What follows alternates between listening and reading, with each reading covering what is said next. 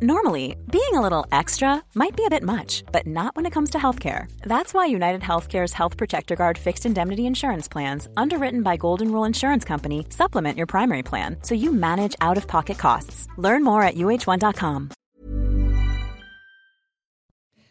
Bonjour à tous et bonjour à toutes. Bienvenue dans Punchline aujourd'hui sur CNews. Premier jour à Matignon pour Elisabeth Borne. La nouvelle première ministre s'attelle à former son gouvernement qui devrait être connu avant la fin de la semaine? Elle a déjeuné à l'Elysée aujourd'hui avec Emmanuel Macron. Et puis il faudra aussi qu'elle parte en campagne sur le terrain car elle est candidate aux législatives dans le Calvados. On la voit ici euh, rentrer, euh, rencontrer Christophe Castaner. On entendra aussi les pics que lui lance déjà Jean-Luc Mélenchon, qui tente de se positionner comme le premier opposant à Emmanuel Macron. Il dit qu'il aimerait la rencontrer au moins une fois avant de la remplacer à Matignon. On reviendra aussi sur la polémique qui entoure l'autorisation du port du Burkini à Grenoble par le conseil municipal. Ses opposants ont décidé de déposer un référé pour contrer la décision. On entendra dans un instant Alain Carignon, l'ancien maire de la ville et élu de l'opposition. La guerre en Ukraine, 83e jour depuis le début de l'invasion russe, les soldats ukrainiens blessés de l'usine Azovstal ont pu être en partie évacués et transférés dans des zones russes. On ignore combien de soldats il reste sur place dans cette usine de Mariupol. Par ailleurs, le Parlement finlandais a approuvé à 95% l'adhésion à l'OTAN, une décision largement soutenue par l'opinion publique finlandaise qui redoute une action russe en présaille de ce représailles de cette demande d'adhésion. La euh, Suède et la Finlande vont déposer mercredi leur candidature au siège de l'OTAN. On va débattre de ces sujets d'actualité avec mes invités. Nous sommes avec Jonas Haddad, bonsoir. Bonsoir. Vous êtes avocat. Nous sommes avec Gabrielle Cluzel, directrice de la rédaction de Boulevard Voltaire. Bonsoir, Gabrielle, bonsoir. Nous sommes avec Alexandre Devecchio, rédacteur en chef adjoint au Figaro. Bonsoir Laurence. Bonsoir à vous. Et Jean Garrigue, président du comité d'histoire parlementaire. Bonsoir Laurence. Bonsoir mon cher Jean, on aura besoin de vos lumières pour parler de la Ve République. Alors euh, d'abord Elisabeth Borne, euh, son euh, premier, sa première journée de première ministre, elle a rencontré à l'heure du déjeuner Emmanuel Macron pour un déjeuner de travail, on l'imagine bien. Samy Sfaxi est sur place avec, non, avec Jean-Laurent Constantini à, à l'Élysée. Racontez-nous un petit peu combien de temps a duré ce déjeuner, Samy.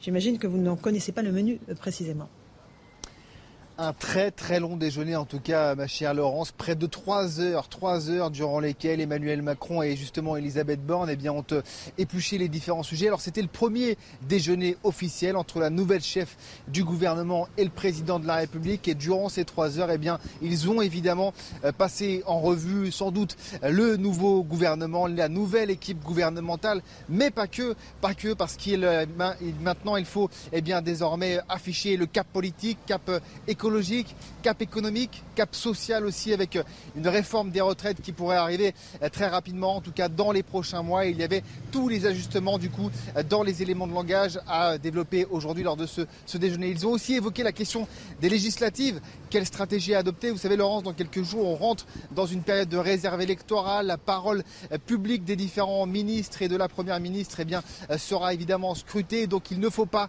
faire de boulettes, il ne faut pas faire d'erreurs et donc il ne faut surtout pas laisser de place aux oppositions, notamment à la NUPS. Voilà pour en tout cas le programme de cet échange qui a duré un peu plus de 2h45. Emmanuel Macron qui s'est ensuite entretenu avec le président ukrainien.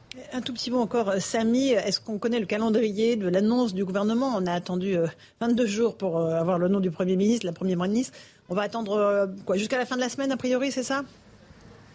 Ça devrait être plus rapide en tout cas que euh, évidemment la nomination d'Elisabeth euh, euh, Borne. Sans doute que demain soir ou au plus tard jeudi matin, on connaîtra la composition exacte du gouvernement, en tout cas des premières personnalités, une quinzaine de, ministres. Et puis ensuite interviendra le, Conseil des ministres jeudi ou vendredi. En tout cas, c'est ce que nous explique l'entourage du président de la République. Merci beaucoup, Sabis Faxi. Avec Jean-Laurent Constantini.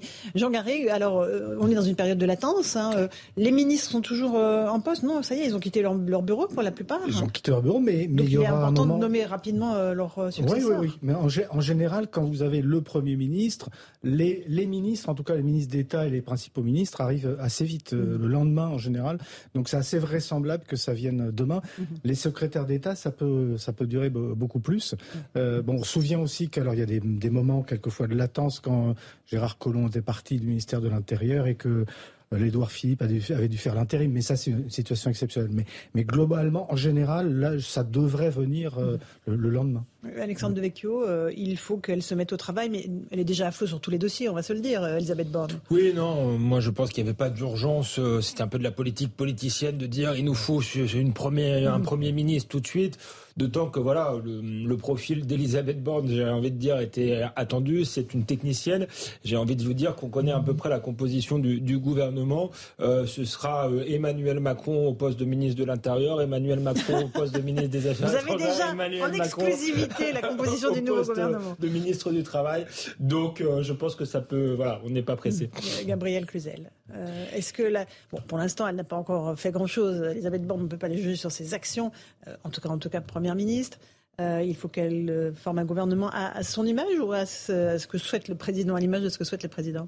Oui, parce que je pense que ce sera à l'image de ce que souhaite le président. Euh, mais mais la, vraie difficulté, c'est que elle apparaît comme un ministre de gauche. C'est ce que tout le monde commente. C'est une femme mm. et elle est de gauche, voilà, depuis le le, le, le, départ. Et or, on, a l'impression que tous les électeurs de droite, je rappelle que c'est quand même Marine Le Pen qui arrive au deuxième tour, ont disparu de la planète parce qu'on nous explique que son opposition sera Jean-Luc Mélenchon. Ah bah, c'est lui qui l'explique, hein, Donc c'est, je, ne sais pas où sont passés ces électeurs, euh, mais visiblement on s'occupe assez peu d'eux. Et pourtant, il y a un certain nombre de problématiques qui restent là. La sécurité, euh, euh, l'immigration, l'éducation aussi, la, la, la, la, tout, la problématique autour de l'école. Et bah, ça, on, ça, ça, va être difficile de à la fois donner, appuyer son pied gauche, comme semble l'avoir fait euh, Emmanuel Macron avec Elisabeth Borne, tout en donnant euh, des signaux de, ce côté-là. Mm. Donc euh,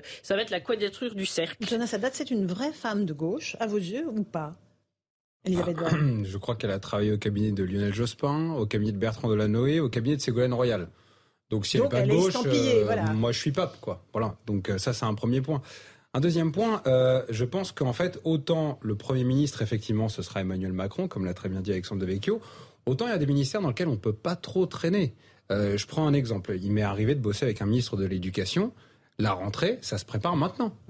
Et donc, quand vous n'avez pas euh, le cap très clair de savoir euh, quel, quel programme ou en tout cas quelle rentrée on va faire. Un programme, c'est bien, c'est préparé bien en amont. C'est bien en amont, mais quelle ligne vous allez faire pour le programme de la rentrée, pas au sens programme académique, mais au sens programme de la rentrée.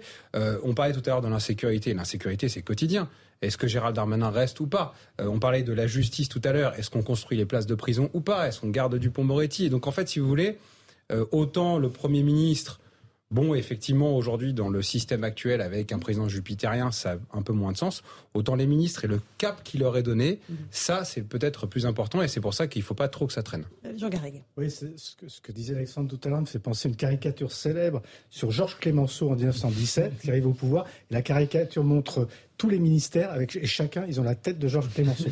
c'est vrai qu'on est entré dans une ère là, avec ce président jupitérien. Présidentiel. Ça a été accru par, par Emmanuel Macron, c'est son tempérament, et manifestement, là, ça sera sa politique et ça sera des. Alors, des exécutants tout au long de la Ve République, il y a eu comme ça euh, des, tempéraments. François Mitterrand aussi, il avait sa petite idée sur l'éducation, la culture, etc. Mais on voyait aussi se dégager des personnalités. Ça aussi, ça fait partie quand même, me semble-t-il, d'un des enjeux euh, du, prochain gouvernement, c'est d'être capable, et ça rejoint un peu ce qui vient d'être dit, de dégager quand même des personnalités qui vont un petit peu marquer leur fonction. Et en particulier, les, ces, ces deux ministères-là qui vont être adjoints à la planification écologique et qui vont être chargés quand même, ça devrait être la grande affaire faire euh, d'après ce que j'entends. Ça doit être la grande affaire du, second quinquennat. Il faut qu'il y ait quand même des personnalités emblématiques et des gens qui soient des, dynamiteurs, des gens qui ont une vraie personnalité. Donc ça, c'est pas évident. Je, des dynamiteurs. Alors, je suis pas sûr qu'Emmanuel Macron cherche des dynamiteurs. Des, dynamiteurs au sens de des gens qui impulsent de la dynamique, ce qui n'est pas tout à fait pareil que, que, Il paraît évident sur l'équilibre des forces politiques qui vont peut-être aller chercher à droite, parce que là, on a quand même mm. un gouvernement incarné par une femme de gauche. Damien Abad, les Républicains républicain affirme qu'il va clarifier sa situation d'ici vendredi. Tiens non. Après la nomination du gouvernement, parce qu'on ne sait pas s'il va rester chez les LR ou s'il va rejoindre évidemment la majorité présidentielle, ils auraient plutôt intérêt à, le prendre euh, dans le gouvernement. En, réalité, moi je vais nuancer ce qui a été dit. Euh, effectivement, elle a l'étiquette de gauche, mais je le répète, c'est une, une technocrate qui fait les réformes voulues par Bruxelles euh, euh, depuis des années. Elle a fait la réforme de l'assurance chômage. On ne peut pas dire que c'est une réforme très très sociale, si vous voulez. donc, je crois qu'Emmanuel Macron euh, incarne quelque chose, la, convergence du centre droit et du centre gauche dans une logique de dépolitisation. Euh, on a un gouvernement de, de soi-disant euh, experts qui sont là pour faire les, les réformes de l'État. Et je crois que c'est ce qu'est Elisabeth Borne plutôt qu'une femme qui aurait euh, des convictions politiques très fortes et très ancrées dans un camp ou un dans un autre. Un petit mot de Damien Abad parce que ça, ça intéresse pas l'exemple de Vecchio. oui, Damien Abad, c'est pareil. Il non, mais voilà, il fait partie des prises potentielles. Dans le gouvernement Macron, et je crois que ce serait bien qu'il y soit parce que ça enlèverait toute euh, ambiguïté, ce serait bien par rapport à ses électeurs. Gabriel, pour le rééquilibrage à droite euh, Oui, alors euh, tout dépend de ce que l'on appelle droite. C'est toute la difficulté. je crois qu'on a un gouvernement qui est un peu l'acmé de ce que Michel a appelé le, le, le ruban de Möbius libéral-libertaire. C'est-à-dire qu'on a une face qui, est de, qui apparaît de droite. C'est pour ça qu'on peut dire que Emmanuel Macron est à la fois de centre-droit et de mhm. centre-gauche. Moi, j'ai été très frappé de voir que pendant toute l'attente de ce gouvernement, on savait que c'était une mhm. femme, mais on ne savait pas si elle serait de droite ou de gauche, ce qui quand même est un un peu euh, inquiétant sur la ligne d'un gouvernement. Finalement, ça, il n'y avait pas de certitude. Euh, et, et, en fait, il y a une jonction entre euh, une droite libérale, donc on y, parce qu'on on a toujours étiqueté le libéralisme comme de droite, bon, et, et, et, sur le plan sociétal, un programme de gauche. C'est pour ça qu'on parle de, de libéral libertaire. Voilà. Donc, et, Elisabeth Borne, quand même, et, fait partie de Territoire et Progrès, c'est pas ça, je me trompe pas, hein, de, progrès, pardon, voilà, et qui a, a, sur le le plan sociétal est très tranché. Hein. Donc euh, ce dossier, par exemple, de l'euthanasie qui a été évoqué par Emmanuel Macron pendant sa campagne, on peut imaginer qu'il sera vite traité. Donc de ce point de vue-là, ce n'est pas quelqu'un de droite. Allez, les 17h, on fait le rappel des titres de l'actualité avec Mathieu Devez.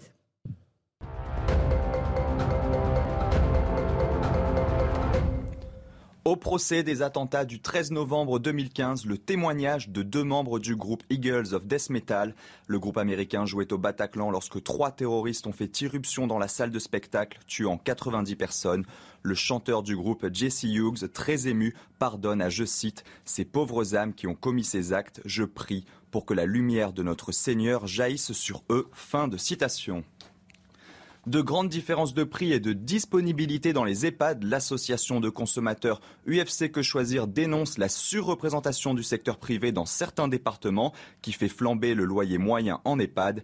Elle appelle à privilégier la création de places dans le secteur public moins chères pour une qualité d'accueil au moins équivalente.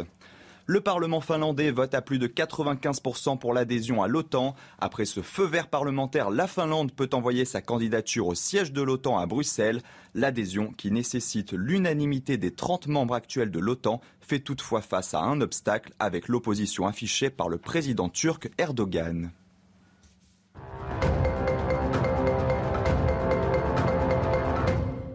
Allez, encore un mot de politique avant de parler euh, de l'Ukraine. Euh, on va rejoindre euh, notre ami Gauthier Lebret qui se trouve à l'hôtel de Matignon avec Florian Paume. Florian Gauthier, pardon, bonjour à vous. Quel est le programme d'Elisabeth Borne? Et puis quel est son calendrier, évidemment, pour annoncer les membres de son futur gouvernement? Eh bien là, vous le savez, elle est à la tâche pour former justement euh, ce nouveau gouvernement. Ce matin, elle a nommé son directeur de cabinet, Aurélien euh, Rousseau, l'ancien patron eh bien, de l'ARS Île-de-France, qui était déjà passé à Matignon sous euh, Manuel Valls. Elle a donc déjeuné avec Emmanuel Macron ce midi. On l'a vu tout à l'heure rentrer à Matignon. Alors parmi ceux eh bien, qui pourraient rester dans ce nouveau gouvernement, Gabriel Attal qui pourrait aller à l'enseignement supérieur, Gérald Darmanin qui pourrait rester eh bien, du côté de la, de la place Beauvau, du côté du ministère de l'Intérieur, et à l'inverse, Éric Dupont-Moretti et Jean-Yves Le Drian définitivement quitter euh, le gouvernement. Elisabeth Borne qui dès ce matin eh bien, a enfilé son costume de chef euh, de la majorité. Elle est allée voir les députés de la majorité présidentielle du côté euh, de l'Assemblée nationale. Elle se présente donc dans le, dans le Calvados. Elle l'a confirmé. Elle est bien candidate malgré sa nomination et bien dans le Calvados. Mais attention à la défaite, attention à une triangulaire qui pourrait lui être défavorable car si elle perd, la coutume est de démissionner. Gauthier Lebret avec Florian Paume. On imagine que la circonscription a été taillée sur mesure, euh, Jonas Haddad, pour qu'elle ne la perde pas. Ce serait dommage. Alors, il se trouve que je suis avocat en Normandie, mais je ne connais pas cette circonscription. Mais je pense que dans le Calvados, effectivement, Emmanuel Macron a fait de très bons scores. Mais ça correspond, si vous voulez, effectivement à des zones dans lesquelles, on peut le dire, c'est un peu la France qui va bien, hein, et dans lesquelles Emmanuel Macron a fait des très gros scores. On imagine aussi que ça a été taillé pour elle, mais après, si euh, elle fait comme à l'époque avec la TVA sociale, vous vous souvenez de ce moment dans lequel euh, Borloo avait annoncé la TVA sociale et que Fabius euh, lui avait un peu rentré dedans et avait fait perdre des députés. Si elle fait une bourde de cet ordre-là, mhm. peut-être que justement ça pourrait lui être préjudiciable à l'occasion des élections législatives. Alors vous parliez de euh, Jean-Luc Mélenchon, Gabriel Cluzel, en disant qu'il se positionne comme le premier opposant à Emmanuel Macron. Alors il a fait cette petite boutade sur le thème j'aimerais bien rencontrer Elisabeth Borne euh, au moins une fois avant de la remplacer à Matignon. On va l'écouter parce que sur le fond il est évidemment très critique, euh, notamment sur le fait que ce soit une femme de gauche. Écoutez Jean-Luc Mélenchon qui était en conférence de presse cet après-midi à Nantes. Madame Borne serait une femme de gauche. Alors, non mais comment c'est facile? C'est bien, mais ils ont dit ça sur toutes les chaînes hier. Il y en a même un qui a dit Ah ben ça embête Mélenchon parce qu'elle est de gauche. Ah bon, qui c'est qui a dit qu'elle était de gauche? Moi j'ai pris la parole derrière, j'ai dit Moi je lui donne pas l'étiquette. Qu'est-ce qu'il y a de gauche dans ce qu'elle raconte? Pardon, mais elle a le droit, hein Mais pourquoi on veut nous la présenter comme ça? Pourquoi? Pour que ça soit incompréhensible. Pour que les gens se disent Ah, c'est tous les mêmes. C'est ça qu'ils veulent obtenir que les gens finissent par se désespérer de tout. Vous croyez euh, cela, Jean Garrigue, en écoutant Jean-Luc Mélenchon C'est pour faire la confusion ou pas? Non, mais euh, Jean-Luc Mélenchon semble oublier que euh, lui qui connaît bien l'histoire de la gauche, il n'y a pas une seule gauche, il n'a pas le monopole de la gauche, encore moins le, monopole du cœur. Et la gauche qu'il représente, je dirais, a trahi euh, et on pourrait le prouver sur des tas de sujets, euh, la laïcité, euh, l'humanisme, l'Europe. La gauche qu'il représente a trahi totalement ce qu'est le, le cœur historique de la gauche. Alors, donner des leçons de gauche, de sa part, c'est quand même très poussé. De la même manière qu'il a totalement évacué les résultats du second tour de la, de la euh, présidentielle en, préemptant euh, comme ça le, le, rôle de premier opposant, euh, la manière dont il préempte mmh. l'idée de gauche, ce que est être de gauche, enfin moi ça me paraît totalement fou.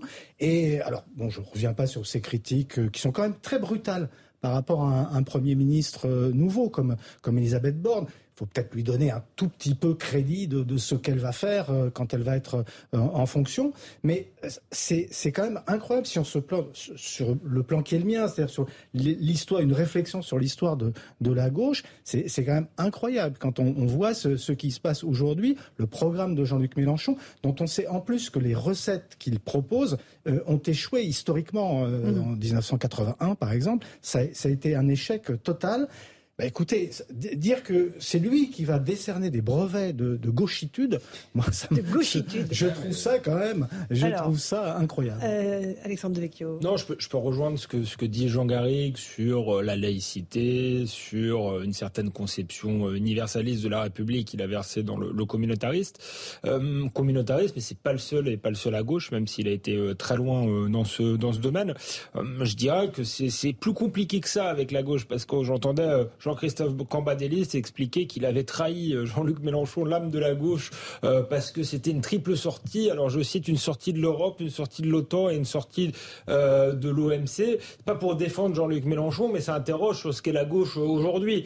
je trouve que ça en dit plus sur l'ADN d'une certaine gauche, celle de Jean-Christophe Cambadélis, qui est en fait européiste, atlantiste et libre-échangiste, que sur Jean-Luc Mélenchon. Mmh. Donc il y a un peu de vrai malgré tout dans ce que dit Jean-Luc Mélenchon. Elisabeth Borne, peut-être que sur les questions sociétales, effectivement, euh, elle est plutôt de gauche. Pour le reste, euh, elle pourrait être aussi bien euh, dans un gouvernement de droite gestionnaire. Gabriel, qu'est-ce qui vous choque dans ce qu'a dit Jean-Luc Mélenchon?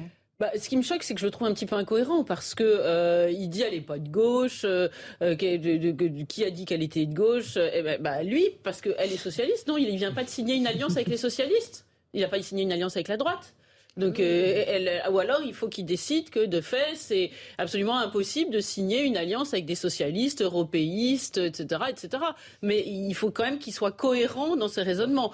Donc euh, c'est là euh, on, on, voit pas bien ce qu'il veut dire, sinon que par principe évidemment il veut il veut la mettre de côté. Alors Elisabeth Borne, mais on en reparlera peut-être plus tard. Mais il y a aussi un sujet sur lequel elle est quand même plutôt de gauche que de droite, c'est celui du voile islamique. Ça vous a peut-être échappé, mais ouais, sur euh, la, la avec Jean-Luc Mélenchon. Eh bien, je vous rappelle, c'est quelqu'un d'extrêmement discret. Elle n'a jamais de déclaration fracassante. Hmm. Néanmoins, vous devez sans doute vous souvenir. Alors, je, je cherche l'année. C'était l'année tout simplement des départementales. Hein, C'était il n'y a pas si longtemps. Hmm. Il y avait eu une, une femme voilée sur une affiche de La République en marche qui avait hmm. fait grand bruit.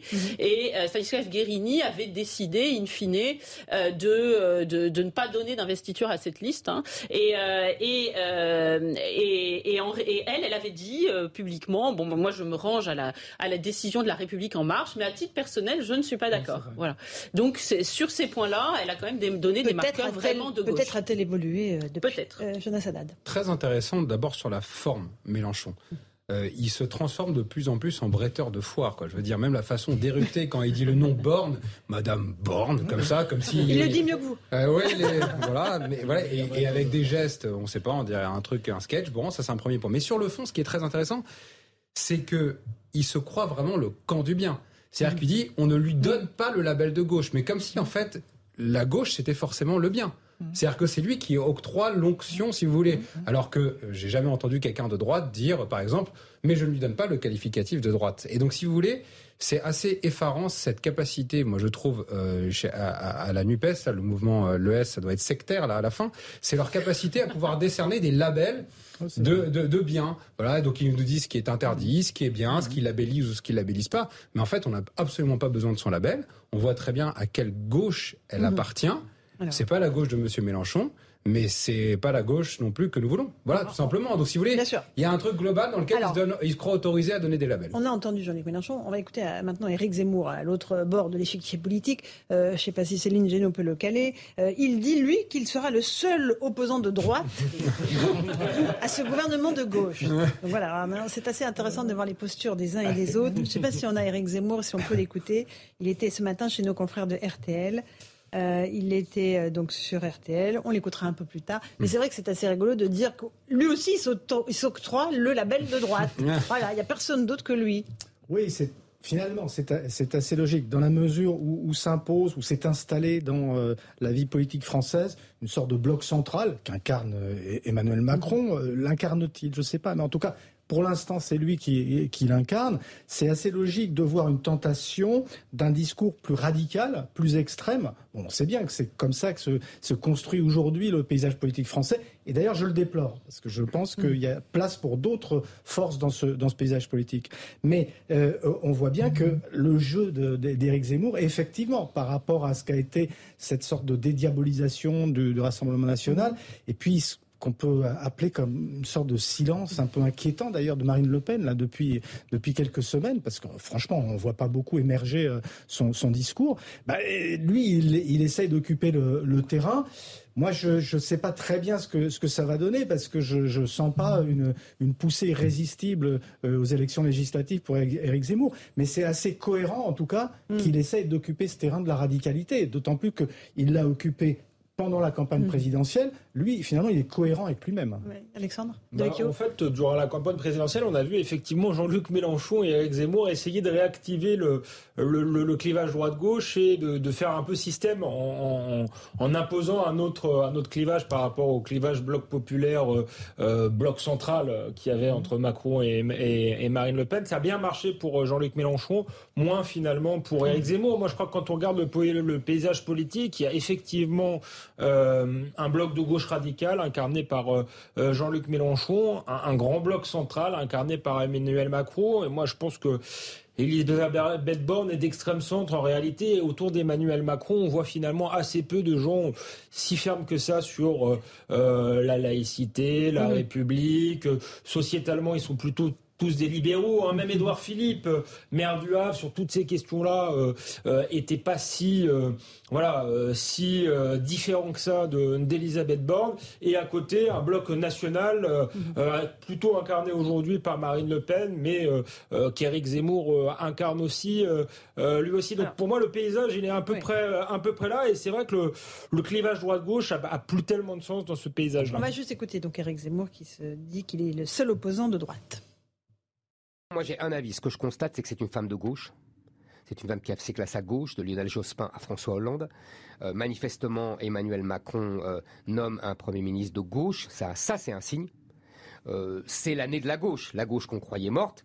on constate que Marine Le Pen a passé son temps à draguer la gauche, que LR se soumet à la gauche, qu'Emmanuel Macron soumet un Premier ministre de gauche. Donc qu'est-ce qui reste? Je serai le seul opposant de droite euh, à ce Premier ministre de gauche et à ce gouvernement de gauche et, au climat politique qui privilégie la gauche. Jonas Haddad il, n'a pas tort dans son analyse, mais je, honnêtement, mais je trouve qu'il a toujours le melon, quoi. C'est-à-dire qu'il n'a pas dégonflé depuis l'élection présidentielle. Je pensais que, voilà, le, fait de, se faire euh, rabrouer par Marine Le Pen allait lui permettre de dégonfler. Bon, il va à Saint-Trope, effectivement, c'est peut-être, euh, oui, une terre euh, qui peut qualifier comme étant de droite parce que c'est sa vision de la droite. Mais je pense qu'il y a une droite qui est différente. Il y a une droite qui est ancrée dans les territoires, il y a une droite qui a gagné les élections régionales et les élections départementales et qui n'a pas attendu Éric Zemmour pour que la droite existe. Je rappelle juste comme ça, mhm. parce que je, souscris à votre analyse sur les blocs d'un point de vue national, mais qu'aujourd'hui le premier groupe d'opposition à l'Assemblée, ce sont des députés de droite et des gens qui ont gagné à l'époque où il y avait une énorme vague Macron. Je pense notamment à des jeunes députés euh, qui ont été élus. Donc il y a aussi cette droite-là et je pense que, Eric Zemmour, qui est toujours dans une posture, je, pensais qu'il l'avait quitté, mais finalement non, euh, de, de, polémiste, d'idéologue, en fait, si vous voulez, il plaque ses concepts sur la réalité, mais la réalité ne lui donne pas toujours raison. Mais, mais, mais Jonas, euh, moi, je, pense quand même que euh, il y a une forme d'anomalie liée au mode de scrutin, au fait que euh, la droite LR soit euh, le premier parti d'opposition pour le moment à l'Assemblée nationale. Je suis pas sûr que ce soit encore le cas. Et également, c'est devenu un parti effectivement d'élus locaux et dans les régions. Est-ce que sur le plan national, les idées de la droite LR portent et surtout sont-elles définissables? Moi, ce qui me frappe justement dans cette campagne, là, on a fait le tour. On ne sait pas qui porte les idées de droite. Vous avez euh, Valérie Pécresse euh, a disparu de la circulation. On ne sait pas qui euh, pour prendre le relais. Et surtout, quel est clairement leur projet? Comment vous la définissez, vous, cette droite-là Là, on, c'est un peu alerte, alerte enlèvement, si j'ose dire, pour LR en ce moment. Quoi. Attendons les, quand même les législatives. Une petite pause, tout de suite, là, rappel des titres de l'actualité avec Mathieu Depez.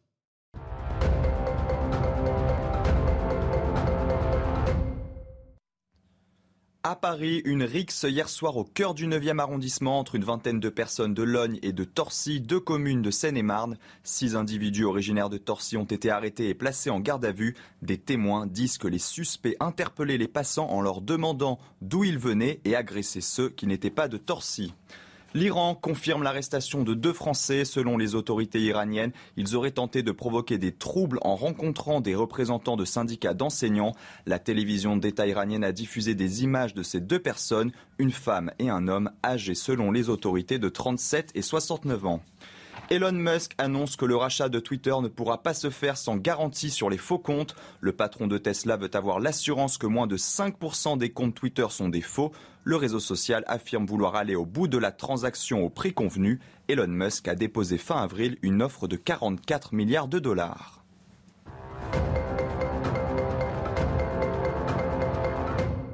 De retour sur le plateau de Punchline, vous vouliez rajouter une dernière chose, euh, Gabriel Cluzel, sur euh, ce qu'a dit Eric Zemmour. Je serai le premier opposant de droite à ce gouvernement de gauche. Bah, sur le plan sémantique, c'est vrai, puisque Marine Le Pen ne se, ne se dit pas, euh, ne veut pas se dire de droite, ne reconnaît pas le, le, clivage gauche-droite. et on peut dire que LR, en tout cas si on s'appuie sur les présidentielles, n'est pas vraiment le premier parti de droite. Voilà, même comparé à Eric Zemmour. Néanmoins, c'est vrai qu'on peut s'interroger, c'est vraiment un mot piégé, le mot de droite, parce qu'on ne sait pas très bien ce qu'il veut dire.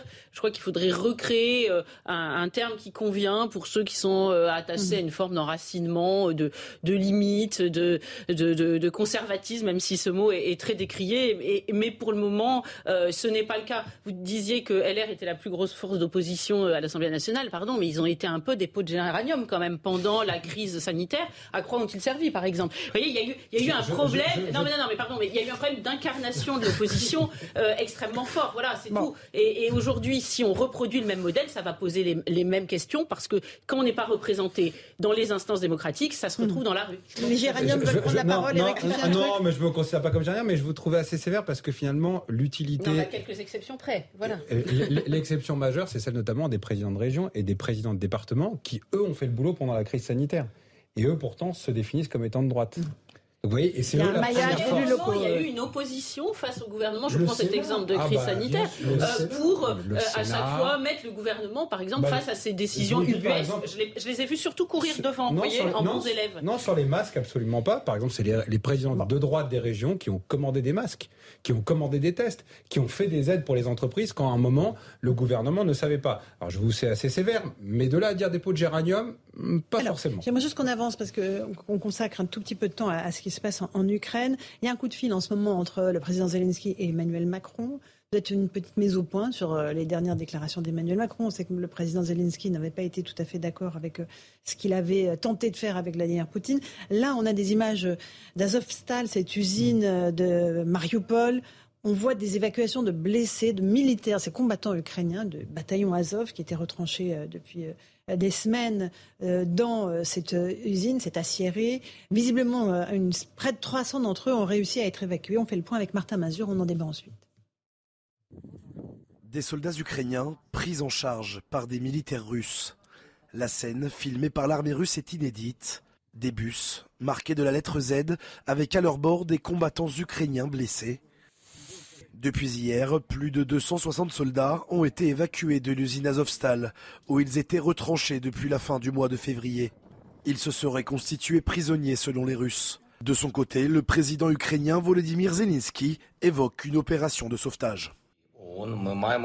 Nous espérons sauver la vie de nos gars. Parmi eux, il y a des blessés graves. Ils sont soignés. Je veux le souligner. L'Ukraine a besoin de ces héros ukrainiens vivants. C'est notre principe.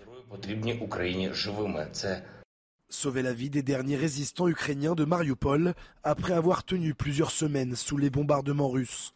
Mais aujourd'hui, leur mission semble s'achever dans l'usine, comme le confirme la vice-ministre ukrainienne de la Défense, Gana Maliar. Les défenseurs de Mariupol ont rempli pleinement toutes les tâches fixées par le commandement. Malheureusement, nous n'avons pas la possibilité de libérer Azovstal par des moyens militaires. Le gouvernement ukrainien promet de rapatrier les combattants évacués dans le cadre d'une procédure d'échange de prisonniers avec la Russie. Sans ces derniers résistants ukrainiens, la prise de Mariupol par les Russes semble désormais inéluctable. Jean Garrigue, on ignore combien de soldats il reste encore dans cette Assyrie d'Azovstal. Euh, mais le président Zelensky dit voilà, l'Ukraine a besoin de ses héros vivants et pas morts. Bah, il ne faudrait pas qu'on se retrouve avec la situation de Boutcha, enfin de, la banlieue de Kiev, etc., où on trouve ensuite des, victimes comme ça euh, de, massacres postérieurs au combat. Enfin, euh, en tout cas, ce qui est sûr, c'est que le, le, comment dire, la, la, reddition de ces derniers combattants marque la victoire des Russes à Mariupol ce qui n'est pas la victoire finale, et loin d'être euh, mhm. les objectifs euh, initiaux de, de, Vladimir Poutine. Donc euh, c'est une étape supplémentaire. Moi, j'ai eu l'impression que dans le discours de Vladimir Poutine depuis quelques semaines, enfin depuis quelques jours plutôt, il y avait une sorte de comment dire ça, d'assouplissement, enfin mhm. de, de, de, de non-raidissement. En tout cas, de non-escalade. De non-escalade, ce qui mhm. voudrait signifier que on pourrait aller vers une, une négociation. Mais euh, dans, une, dans une guerre, la négociation, elle se fait à partir d'un rapport de force sur, sur mm. le terrain. Donc ça, c'est très compliqué de, de, dire. Enfin, pour l'instant, on est, c'est une étape, hein, c'est une étape. Euh, à souhaiter que l'évacuation se fasse dans, dans les règles et, et qu'on se retrouve pas avec des crimes de guerre comme on les a eus euh, les semaines précédentes. Dans, dans, la suite, Alexandre de Vecchio. Oui, on voit ces images voilà, de ces soldats euh, gravement blessés, évidemment. Il faut souhaiter que, que l'évacuation euh, se fasse. Euh, ils ont résisté héroïquement. Je pense que c'était une manière de, de symbole et que le, symbole est passé. Après, pour tout le reste, négociation, pas négociation, poursuite de la guerre. Moi, je fais partie de ceux qui, qui souhaitent les, les, les, négociations. Je pense que c'est l'issue qui est préférable pour que la guerre ne dure pas trop longtemps et qu'il n'y ait pas de trop de victimes. Mais là, on en est quand même réduit à faire des, des hypothèses qui, chaque jour, peuvent être infirmières. Gabriel Cluzel euh, oui, on sait que les négociations se font euh, à, comment dire, à l'instant, à, l'endroit où le, la, la, la, bataille s'arrête. Donc, et, nul n'ignore à quel euh, moment euh, Vladimir Poutine a décidé de de de, de négocier. Nul ne sait. nul ne sait. c'est la chaleur. à quel moment il a il a décidé de négocier? Donc c'est c'est bien difficile de savoir si de fait on est engagé dans une dans la voie de l'apaisement. Mais évidemment, elle, elle, est à souhaiter parce qu'en réalité c'est une épée de Damoclès qui pèse au-dessus de, toutes nos têtes. Mmh. Euh, et, aucun de nous n'a intérêt à, aller vers, vers cette escalade. On a quand même le souvenir des, guerres mondiales, et notamment de celle de 14, qui par effet domino euh, avec tout un tas de gens qui mmh. ensuite ont dit mais moi je ne voulais pas être responsable de, ces millions de morts, et eh bien a conduit à la boucherie que l'on sait. Donc il faut être extrêmement vigilant et, et, se réjouir des signaux d'apaisement. Et c'est vrai qu'Henri Guénaud euh, a dit cette semaine que nous nous dirigeons comme des somnambules vers la guerre, nous en parlant de, l'Europe et des alliés. Parce qu'on ne contrôle pas. Et lors du discours d'Emmanuel Macron qui a eu la semaine dernière, sa proposition c'était de créer une, une nouvelle, un nouveau machin en réalité.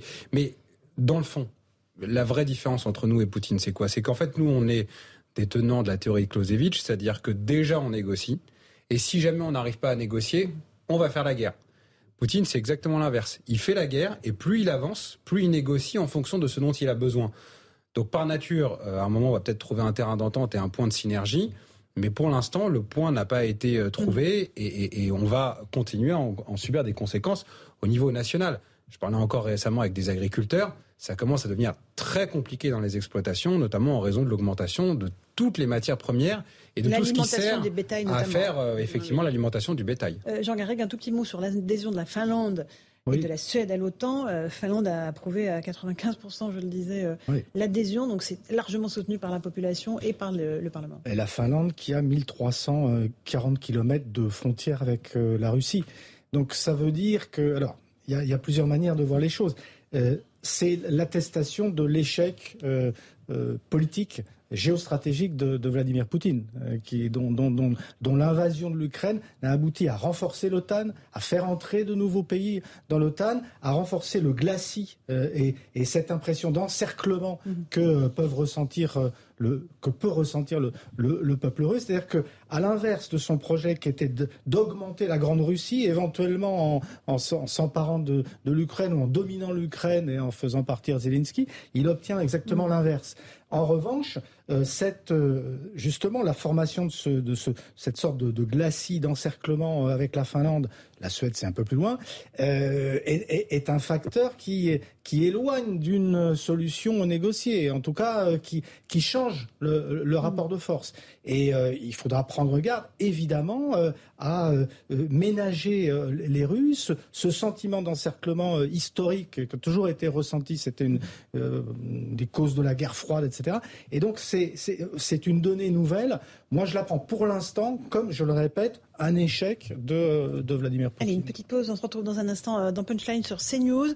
On fera le rappel des titres et puis on parlera de cette polémique qui n'en finit plus autour du burkini qui a été autorisé dans les piscines municipales à Grenoble. tout de suite. 17h30 sur CNews, on se retrouve euh, pour les rappels des titres de l'actualité avec Mathieu Devez.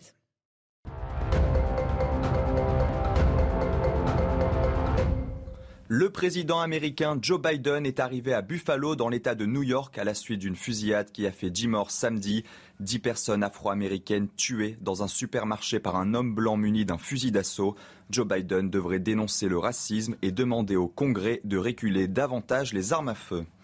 Quelques jours après sa victoire à l'Eurovision, le groupe ukrainien est de retour chez lui. Les artistes ont improvisé un mini-concert à la frontière ukraino-polonaise avant de donner une conférence de presse à Lviv. Ils ont également redit leur espoir que l'Eurovision puisse se tenir en Ukraine l'an prochain.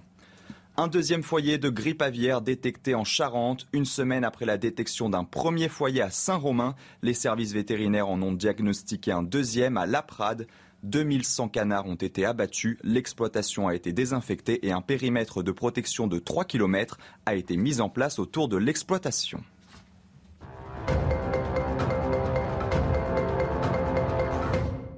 On se retrouve sur le plateau de Punchline avec Jonas Haddad, Gabriel Cluzel, avec Jean Garrigue et Alexandre Devecchio. On va évoquer la polémique sur le Burkini qui a été adopté par le conseil municipal de Grenoble.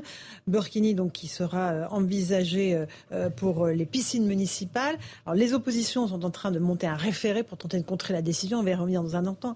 On écoutera Alain Carignon notamment, ancien maire de la ville et opposant farouche à ce projet. Mais d'abord on va écouter les réactions des Grenoblois. Qu'en pensent-ils, eux, qui n'ont évidemment pas été consultés directement sur la question. Écoutons-les. Je suis ulcérée. C'est pas possible qu'on fasse des choses pareilles. C'est pas normal qu'ils fassent ça. Hein. C'est on est dans un pays laïque et c'est n'importe quoi. Euh, à partir du moment où on ouvre la porte au Birkini, on ouvre la porte à tout. Je suis dans la tolérance, euh, surtout de ce point de vue-là, hein, sur l'échange sur des, cultures, sur la, sur la polyculture en général. Dès l'instant que l'une n'envahit pas l'autre, euh, pourquoi pas cohabiter? Voilà pour ces réactions de Grenoblois recueillies par Olivier Madinier et Charles Baget. Alors, Jean Garrigue, peut-être euh, la voix de la raison. Euh, euh, il, y a des référés en cours. il y a sans doute le tribunal administratif qui aura à se prononcer. La, la, région coupe les subventions à la ville de Grenoble. voilà. Alors, comment dire Juridiquement, on peut autoriser le, le burkini, mais on sait très bien que le burkini... Et le monokini. Et le monokini qui a été... Bon, la première chose à dire, c'est que euh, tout ça est de la part du, maire de Grenoble une simple opération de communication pour exister euh, dans l'ensemble Europe Écologie des Verts. Et en perspective des élections législatives, c'est une basse opération communautariste ou en direction d'un vote communautaire. Ça, c'est la première chose. Et puis sur le fond, euh, moi de, toute manière, alors par rapport là aussi à la tradition de la gauche, une tradition d'égalité et notamment d'émancipation de, la femme, enfin se présenter comme une libération, comme une liberté pour la femme, ce qui est cette, cette contrainte et cette ségrégation que représente le port du burkini par rapport au regard de l'homme, euh, me paraît quand même quelque mm. chose là aussi d'hallucinant. Enfin, j'ai l'impression que je suis dans, dans une sorte de, de, cauchemar et je me félicite que l'opinion euh, et que l'opposition euh, à Grenoble ait quand même se soit emparée de cette affaire et manifestement qu'une grande partie des Grenoblois soient effarés par ce, ce, qui est en train d'arriver. Je, je, je, crois qu'Alain Carignon proposait de consulter la population. Je pense qu'en l'occurrence, un, un référendum local ne me paraîtrait pas complètement euh, ça absurde. Un peu de temps, hein, alors c'est ça le problème, c'est que ça prendrait du temps. Euh, écoutez, ça aura au moins le mérite de, de, projeter cette question dans le débat public et de montrer, me semble-t-il, qu'il y a quand même aujourd'hui euh, de fortes interrogations sur ce que représentent des gens justement comme Éric Piolle dans, euh, dans la gauche française. Gabriel Cluzel, on a vu beaucoup Éric Piolle dans les médias ces derniers jours. Euh, il se sert beaucoup aussi de ce sujet du burkini pour exister au plan national. Est-ce que c'est pas une stratégie politique au fond? Ah Oui, c'est son quart d'heure de célébrité, mais c'est quand même assez mortifère et c'est effrayant parce qu'on voit bien que, comme vous l'avez dit, que c'est une stratégie électorale. le raisonnement est assez simple, c'est de se dire bon, ben, là finalement, la France insoumise aux dernières élections a misé euh, sur euh, les banlieues, sur le vote des musulmans. Donc nous, on va faire de la surenchère. Mais c'est quoi l'étoile suivante C'est la polygamie dans l'esprit d'une gauche de partage. Euh, bon, c'est sûr, c'est le partage, mais toujours du même côté. Et, non, mais c'est proprement effrayant parce qu'Éric Piolle appelle quand même le Burkini un progrès social. Mm-hmm. pendant que des Afghanes se battent pour ne plus avoir le voile islamique, vous me citez un pays où le, la, la, propagation du voile islamique n'est pas inversement proportionnelle à, à, l'épanouissement de la condition féminine, euh, je, je, changerais peut-être de discours. Et, et, ce qui est effrayant, parce qu'on parle beaucoup d'Éric Piolle, qui est devenu une figure euh, euh emblématique, mais il n'y a pas que lui. Vous savez que l'Alliance citoyenne, qui est à l'origine du Burkini. Alors, on a militante que l'on voit dans. Euh, voilà, alors on a vu l'explosion de joie, d'ailleurs, après la décision. Il n'y avait pas beaucoup de mm. seins nus. Je ne sais pas si vous avez remarqué, c'était surtout quand même des femmes voilées. Parce qu'Éric Piolle faisait valoir qu'il y aurait à la fois des seins nus et des burkinis. Mm. C'est quand même elles qu'on a vues. eh bien, elles, ont, elles, ont, elles avaient fait une, une, une, enfin, une, une espèce de pétition euh, qui s'appelait En mai, mais ce qu'il te plaît. Il y a quand même Alice Coffin et Caroline Dehaas, donc deux féministes emblématiques. Hein. Caroline Dehaas en a même fait son métier au sens propre du terme, qui euh, Alice Coffin aussi peut-être, qui jadis, en tout cas pour Alice Coffin, était opposée au voile et qui aujourd'hui ont signé cette pétition. Donc au-delà d'Éric Piolle, moi c'est la, la, la, démission euh, du, du, des, des, figures féministes et du féminisme ah enfin, je naufrage féministe qui, qui me frappe profondément. Jonas en fait, il y a deux sujets. Il y a le sujet juridique et le sujet politique. Le sujet juridique, d'abord, le Conseil d'État, en 2016, mhm. a renvoyé aux politiques le soin de choisir. Donc, euh, on aurait pu parfaitement, et d'ailleurs ça aurait été le cas lors du dernier mandat, prendre une loi qui interdisait le burkini. Eric Ciotti en proposera une, d'ailleurs. Et hein. il a raison. Donc, dans le Conseil d'État, déjà, il y a une, on, c'est pas impossible juridiquement. Deuxièmement, d'un point de vue politique, faut le dire, c'est-à-dire qu'en gros, euh, avant la présidentielle, il y avait la France insoumise. Ils ont élargi leur alliance et maintenant il y a la France soumise. Donc soumise aux diktats euh, des écolos les plus euh, importants et soumise aux diktats aussi de ceux qui veulent faire du communautarisme. Je suis persuadé que la plupart de nos compatriotes musulmans ne veulent pas du burkini dans les piscines.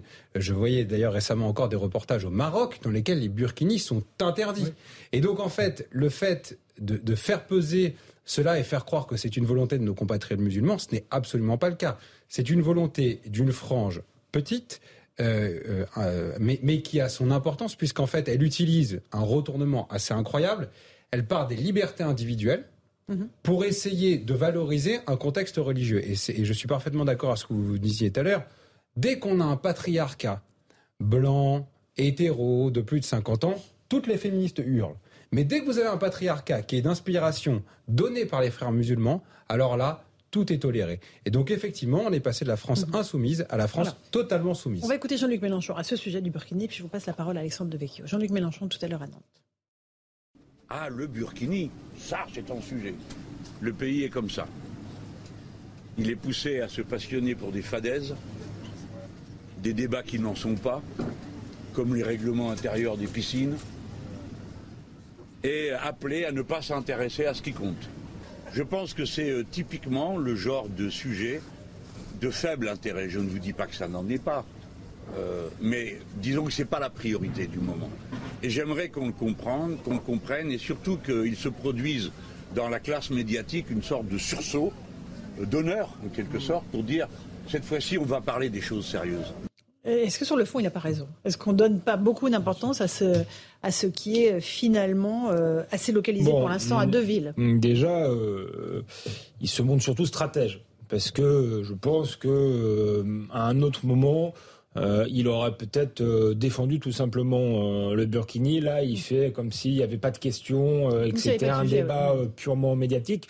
Je pense que voilà, s'il ambitionne de faire le meilleur score possible aux, législatives, il faut qu'il appuie sur la clientèle électorale qu'il a déjà communautarisée et puis les plus radicaux chez lui. Mais il faut quand même qu'il parle quand même aux, aux, plus modérés, notamment aux socialistes qu'il a intégrés. Et donc, stratégiquement, on voit que voilà, il contourne, il contourne la question. Moi, je pense que c'est pas une question, euh, petite question, parce que je pense que l'enjeu euh, derrière, il est euh, beaucoup plus vaste. Encore une fois, on confond la partie pour le tout. Peut-être que l'histoire des piscines à Grenoble, c'est pas si important que ça, dans la mesure où je vous mets, fiche mon billet, qu'il n'y a pas une demande en plus très grande. Je pense pas que ce soit les, mhm. les Grenobloises qui militaient pour ce Burkini. C'est une association militante politisée. Mais c'est bien le problème, c'est qu'on cède face à des gens qui veulent euh, imposer euh, un islam euh, politique en France et qui se servent parfois de la démographie dans certains quartiers, de la désespérance sociale pour faire progresser mmh. finalement cette vision qui est contraire à toutes nos valeurs fondamentales.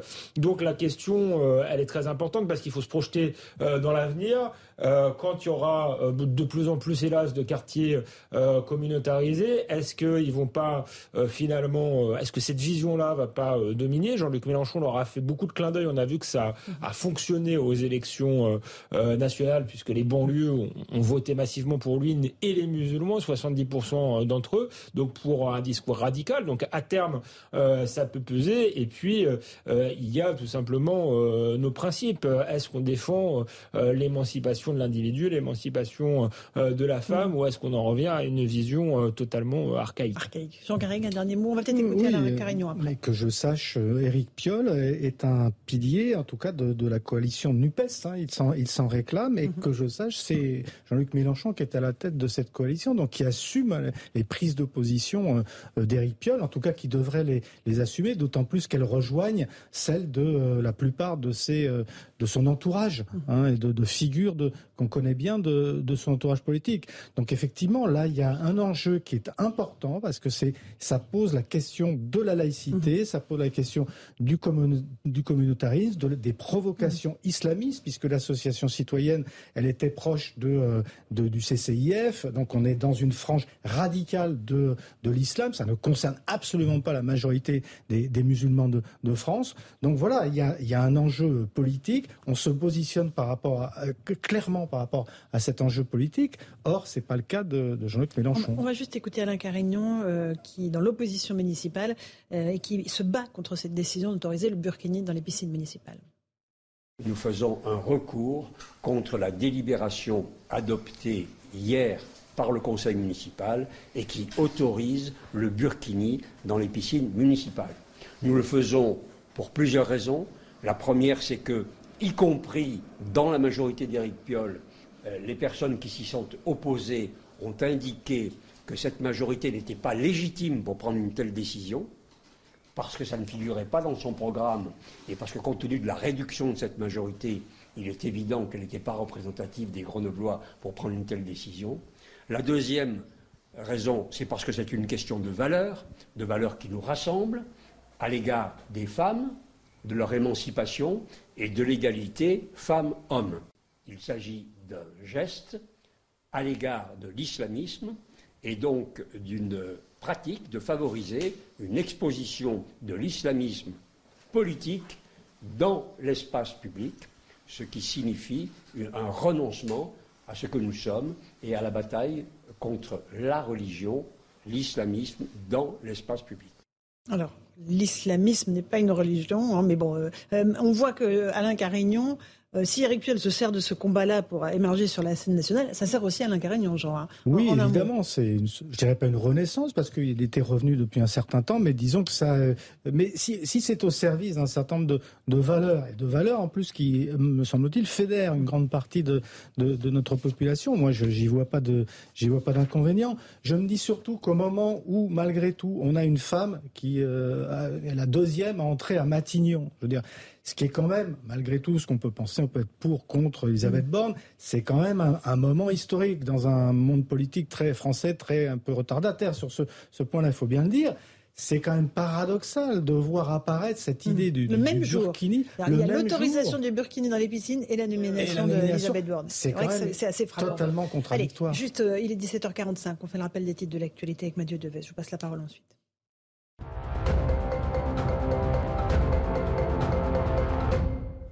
À Cahors, dans le Lot, une mère de famille agressée sexuellement devant ses deux enfants par un jeune de 16 ans. Les faits se sont déroulés dimanche en pleine journée à proximité d'un musée, alors que la mère de famille se promenait avec ses deux enfants.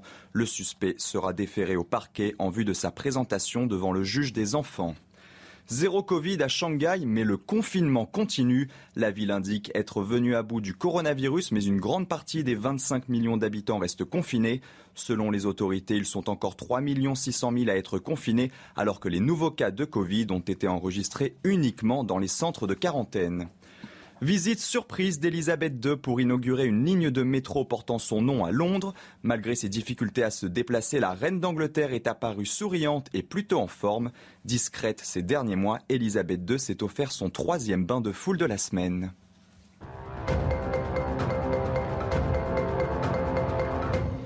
Un dernier mot sur euh, le Burkini. On avait eu le même jour ce symbole de l'autorisation du Burkini à Grenoble et, euh, la nomination d'Elisabeth Borne. Euh, oui, de, fait, c'est, on voit tout le monde se réjouir parce que c'est une femme à l'Élysée, à l'Élysée, pardon, à Matignon.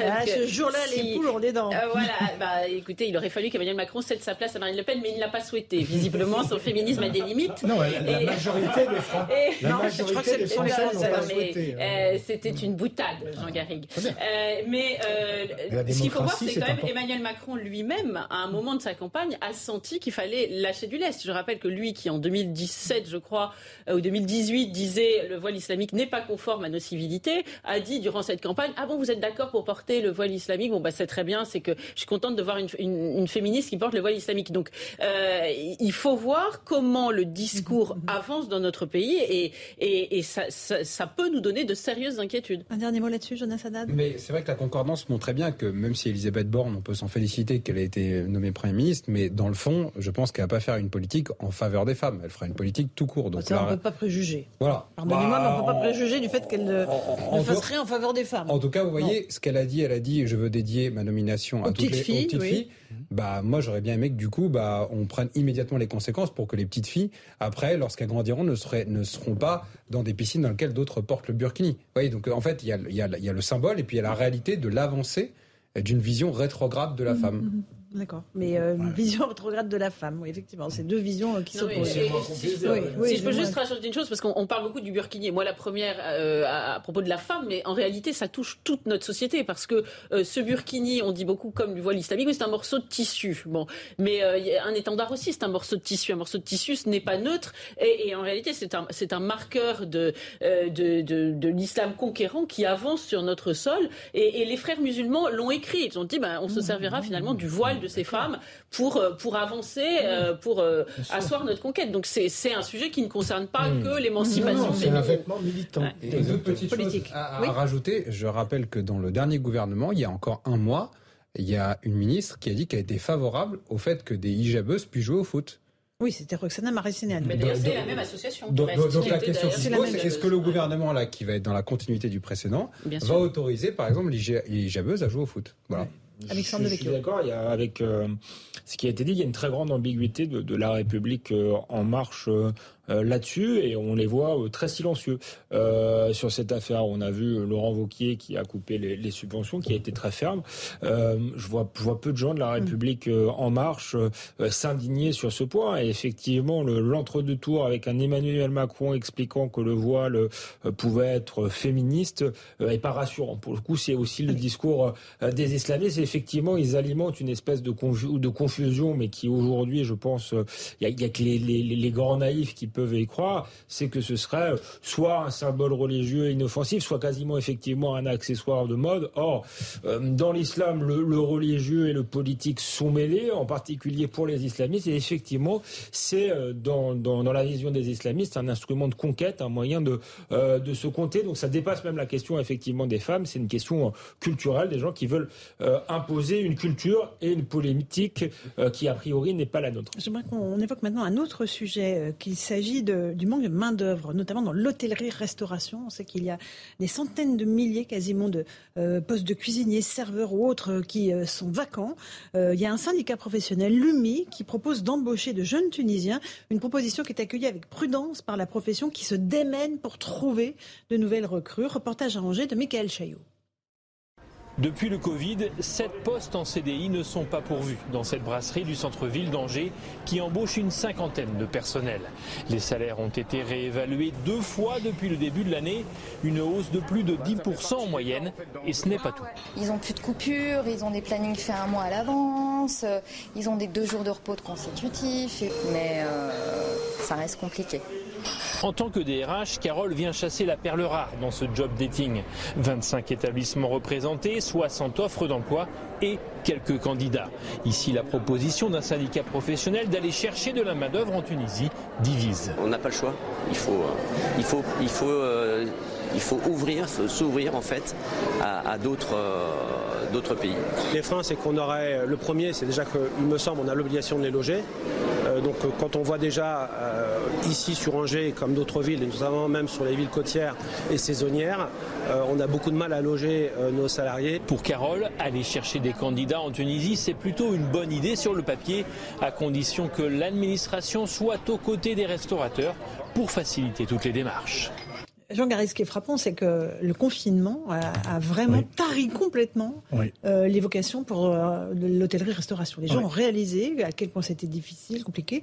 Et là, on entendait les patrons, deux jours de repos consécutifs, deux hausses de salaire, mais ça ne suffit pas. Oui, c'est un problème, mais qu'on retrouve aussi dans le secteur de la santé, dans beaucoup de secteurs. Euh, c'est vrai que le, confinement a accru justement cette, comment dire ça, cette difficulté qui parfois confine de la part des demandeurs éventuels d'emploi à une exigence. Euh, moi, je vois, je sens bien, euh, étant en contact avec les étudiants, euh, à quel point aujourd'hui il y a des exigences de la part de ceux qui peuvent entrer sur le marché de l'emploi euh, qui n'étaient pas celles de, euh, des générations précédentes. On, peut très bien le comprendre. Hein. Je veux dire qu'en termes de salaire, en termes de conditions de travail, en termes de rapport avec la hiérarchie, il y a euh, des exigences aujourd'hui qui, qui ne sont plus les mêmes. Bon, c'est pas le premier secteur qui va aller chercher de la, de la main-d'œuvre à, l'étranger. Hein.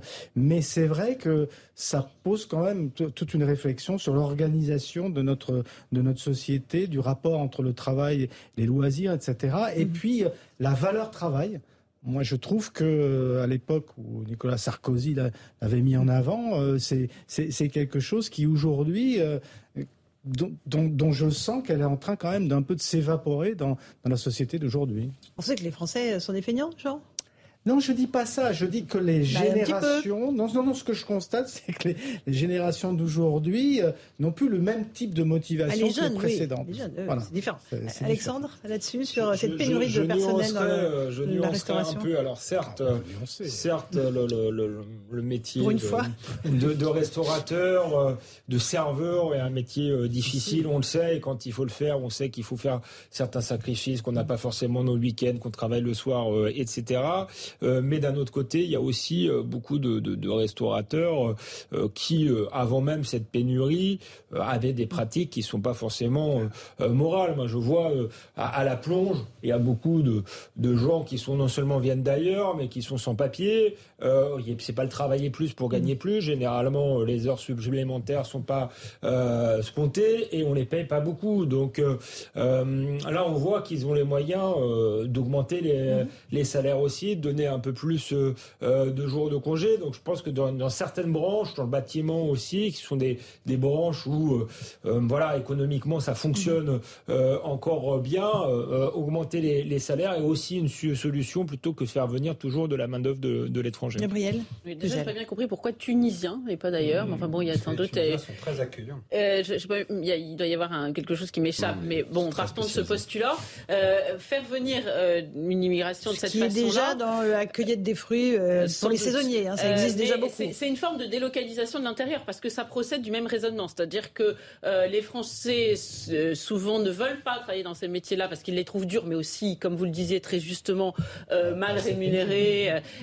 et donc on fait venir une main-d'œuvre immigrée de la même façon qu'on délocalise ailleurs pour tirer à la baisse euh, les salaires. Et puis, une fois que cette population immigrée a atteint les standards de vie des Français, eh bien, on en fait venir d'autres. Ça a été euh, la façon de, faire immigrer massivement dans notre pays. Et c'est toujours ainsi. Peut-être qu'il faudrait changer de paradigme et, se dire, par exemple, pourquoi ne pas supprimer les charges sociales, enfin, un certain nombre de charges sociales sur ces métiers-là pour les rendre euh, plus attractifs. Par ailleurs, il y a cette espèce de rhétorique qui consistera à dire que les Français sont feignasses et puis que, en revanche, les Tunisiens seraient très alertes et très travailleurs.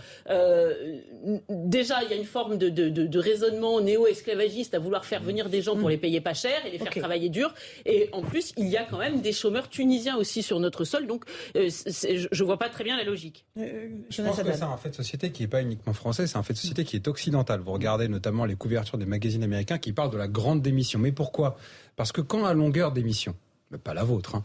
Euh, on dit euh, il faut trouver du sens à son boulot. On dit il faut prendre soin de soi. On dit euh, le boulot c'est pas l'alpha et l'oméga. Et qu'à côté de ça, vous voyez que aujourd'hui le paroxysme de la réussite, c'est des métiers qui sont assez faciles entre guillemets les métiers d'influenceurs ou les métiers dans lesquels on achète beaucoup d'immobilier pour devenir rentier, parce que c'est ce qui se véhicule beaucoup sur les réseaux sociaux. Comment voulez-vous après dire à des jeunes générations, mais venez bosser dans des, avec euh, des cadences, avec des horaires et avec des injonctions? Donc ça, c'est, ça, Il y a un, certain nombre d'étudiants qui bossent dans les restos, vous le savez Évidemment, et ça a été mon cas. Je, donc, donc, qui, donc, payent leurs études comme ça. Naturellement, et à côté de ça, il y a un rapport, il y a un rapport aussi à l'autre. Mmh. On le voit de plus en plus dans les enquêtes, les gens ont de plus en plus de mal à être dans la relation à l'autre, mmh. à accepter ces conflits, parce que quand vous êtes serveur ou dans un restaurant, il y a des conflits. Et ce rapport à l'autre qui a été refermé par le confinement, cette émergence d'une génération du cocon, dans lequel ils sont protégés, mmh. tout est vu comme une offense, oui. eh bien aller travailler dans un restaurant, c'est beaucoup plus compliqué. Mmh, effectivement, il y a eu les... c'est par écran interposé. On a beaucoup vécu par un écran interposé, mmh.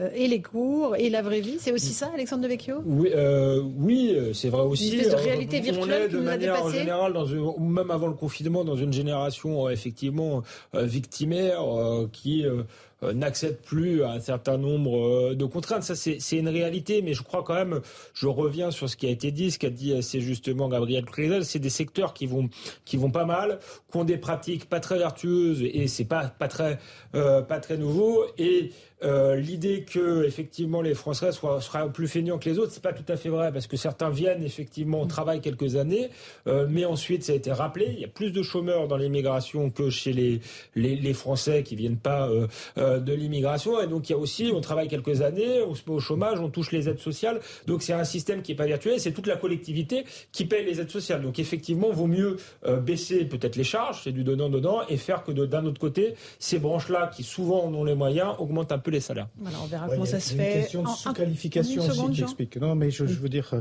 oui, oui, il y, a, il y a tous ces problèmes-là. Je, je, suis complètement d'accord. J'observe quand même que le, le, taux de chômage a, a régressé pendant la, la, période récente, mais bon, ça c'est autre chose. Une petite pause. On se retrouve dans un instant sur CNews et sur Europe 1 euh, pour Punchline. Bonne soirée, bougez pas surtout. On se retrouve dans un instant. À tout de suite. Bienvenue si vous nous rejoignez à l'instant dans Punchline sur CNews. Dans un instant, les débats, évidemment, avec nos invités. Mais tout de suite, c'est le rappel des titres de l'actualité avec Jeanne Cancard.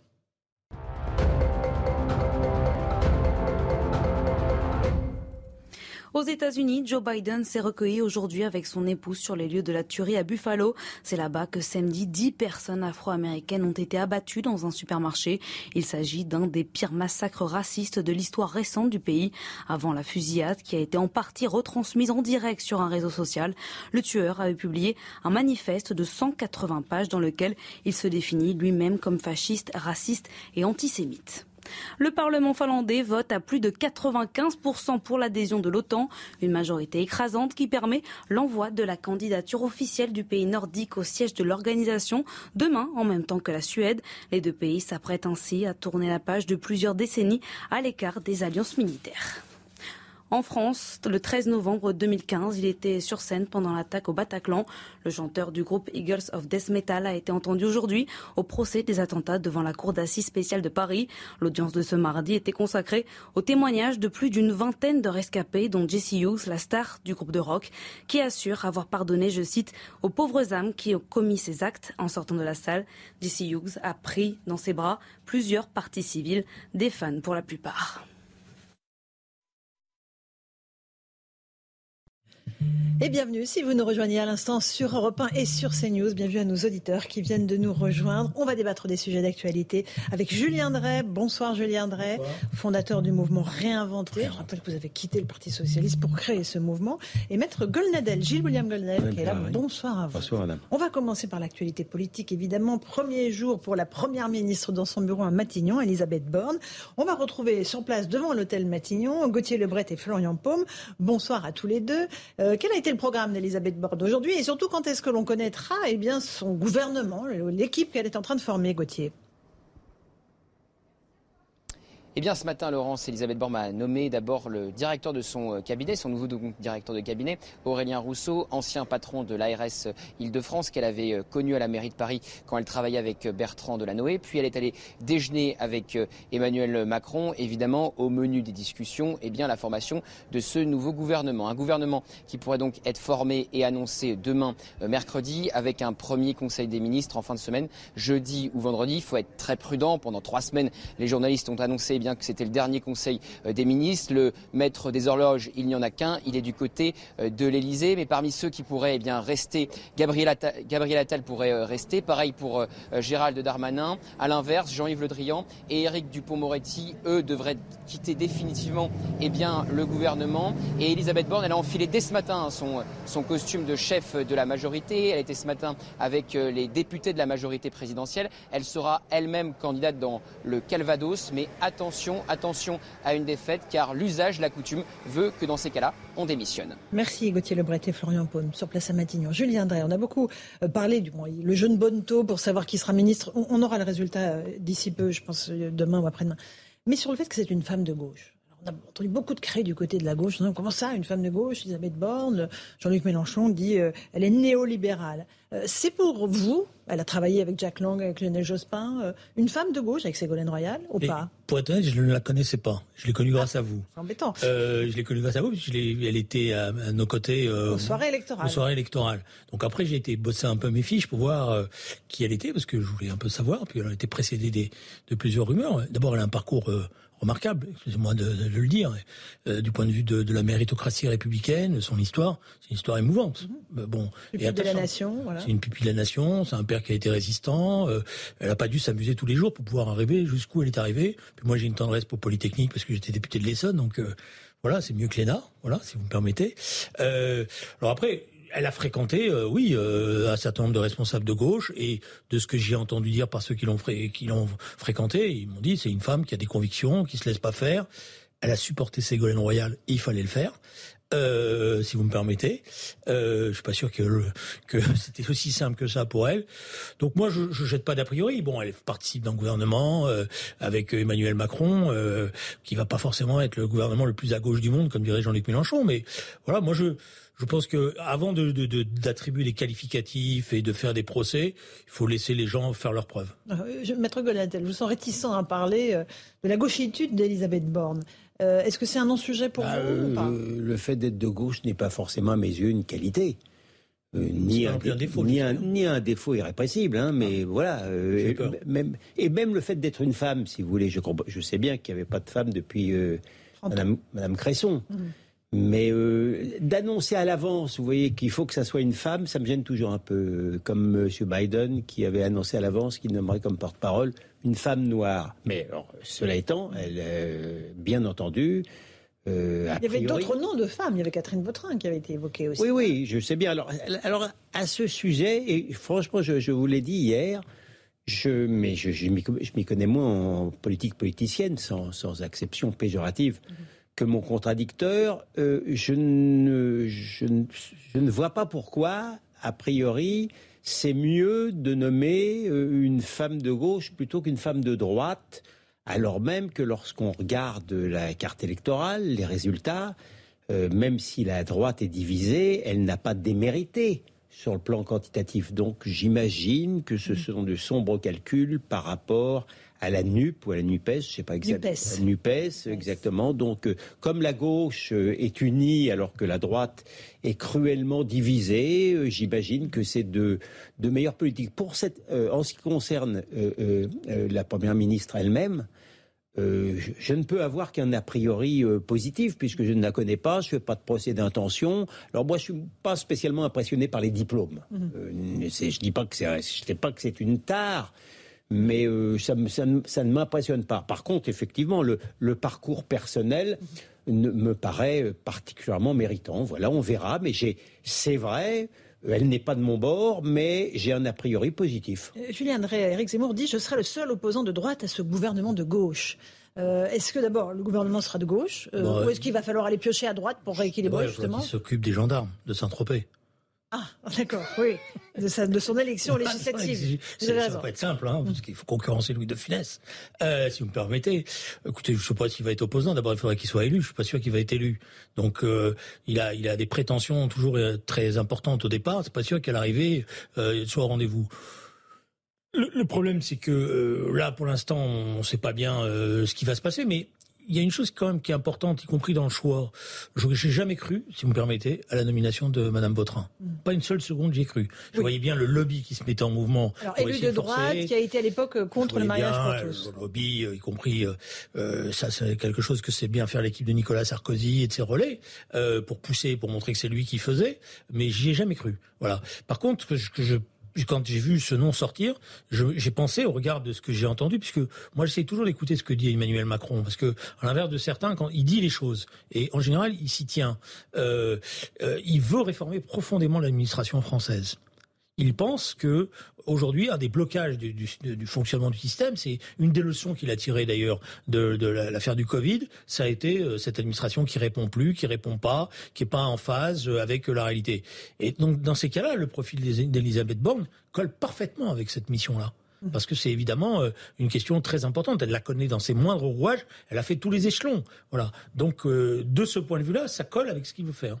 sur Eric Zemmour, Maître Goldnadel, qui va être le premier opposant de droite dit-il, à ce gouvernement de gauche Ça me. Alors, qui, se considère comme un opposant intellectuel ou culturel, pourquoi pas C'est l'un des rares à droite qui est, à mon avis, euh, euh, imparfaitement, parce qu'il n'a pas mené la bataille culturelle contre l'extrême gauche, mais en dehors de ça, c'est le seul qui, à droite, et mener une bataille culturelle, euh, intellectuelle, intelligente et courageuse. Alors si, si c'est dans cette acception-là, euh, j'en accepte volontiers l'augure. Maintenant, euh, sur le plan strictement politique, on ne peut pas dire qu'il incarne une forme impressionnante. Celle qui a beaucoup mieux réussi que lui, c'est Marine Le Pen.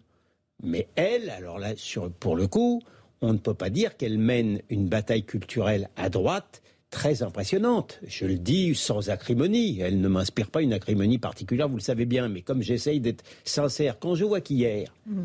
Marine Le Pen, pour euh, euh, euh, accueillir, si j'ose dire, la Première ministre, n'utilise que le registre social qui est à peu près le même que M. Mélenchon, il me semble qu'au niveau, encore une fois, de cette bataille culturelle, et même de Elle a dit saccage social, 50 ans de saccage bah, social. Saccage social, elle aurait, elle aurait pu dire aussi... Le même champ lexical, c'est ça. Elle aurait, Voilà, c'est le même champ lexical, et puis elle aurait pu, tout en conservant ce champ lexical-là, dont je comprends bien l'utilité euh, électorale, et même sur le fond, puisqu'elle ne se situe pas à droite, et pourquoi non mais elle aurait pu quand même dire que peut-être que la Première ministre n'était peut-être pas la mieux armée pour lutter contre l'immigration excessive. Ça m'aurait euh, paru euh, quand même, et sur le plan des idées et sur le plan électoral, plus intelligent pour On fait une petite pause. On se retrouve dans un instant avec Julien Drey, Maître Golnadel. On continuera à parler euh, de Jean-Luc Mélenchon et de l'état de la gauche. avant de parler du Burkini, puisqu'à l'instant, Gérald Darmanin, le ministre de l'Intérieur, encore ministre de l'Intérieur, annonce que le préfet va déférer en référé laïcité la délibération permettant le port du Burkini à Grenoble et, le cas échéant, il en demandera le retrait. A tout de suite dans Punchline sur Europe 1 et sur CNews. On se retrouve sur CNews et sur Europe 1 dans Punchline. On va évoquer cette polémique autour du Burkini qui a été autorisé par le conseil municipal de Grenoble. À l'instant, Gérald Darmanin, qui est toujours ministre de l'Intérieur, affirme que M. Piolle, soutien de Jean-Luc Mélenchon, joue l'inacceptable provocation communautaire contraire à nos valeurs. Il a donc décidé de demander au préfet d'agir pour tenter de contrecarrer euh, cette euh, décision du conseil municipal d'autoriser le port du Burkini dans les piscines municipales. On verra ce que ça donne, cette procédure euh, par la voie du préfet. Alain Carignon, qui est l'ancien maire de la ville, opposant à Éric Piolle, a lui aussi demandé un référé. On va l'écouter et on en débat ensuite. Y compris dans la majorité d'Éric Piolle, euh, les personnes qui s'y sont opposées ont indiqué que cette majorité n'était pas légitime pour prendre une telle décision, parce que ça ne figurait pas dans son programme, et parce que compte tenu de la réduction de cette majorité, il est évident qu'elle n'était pas représentative des Grenoblois pour prendre une telle décision.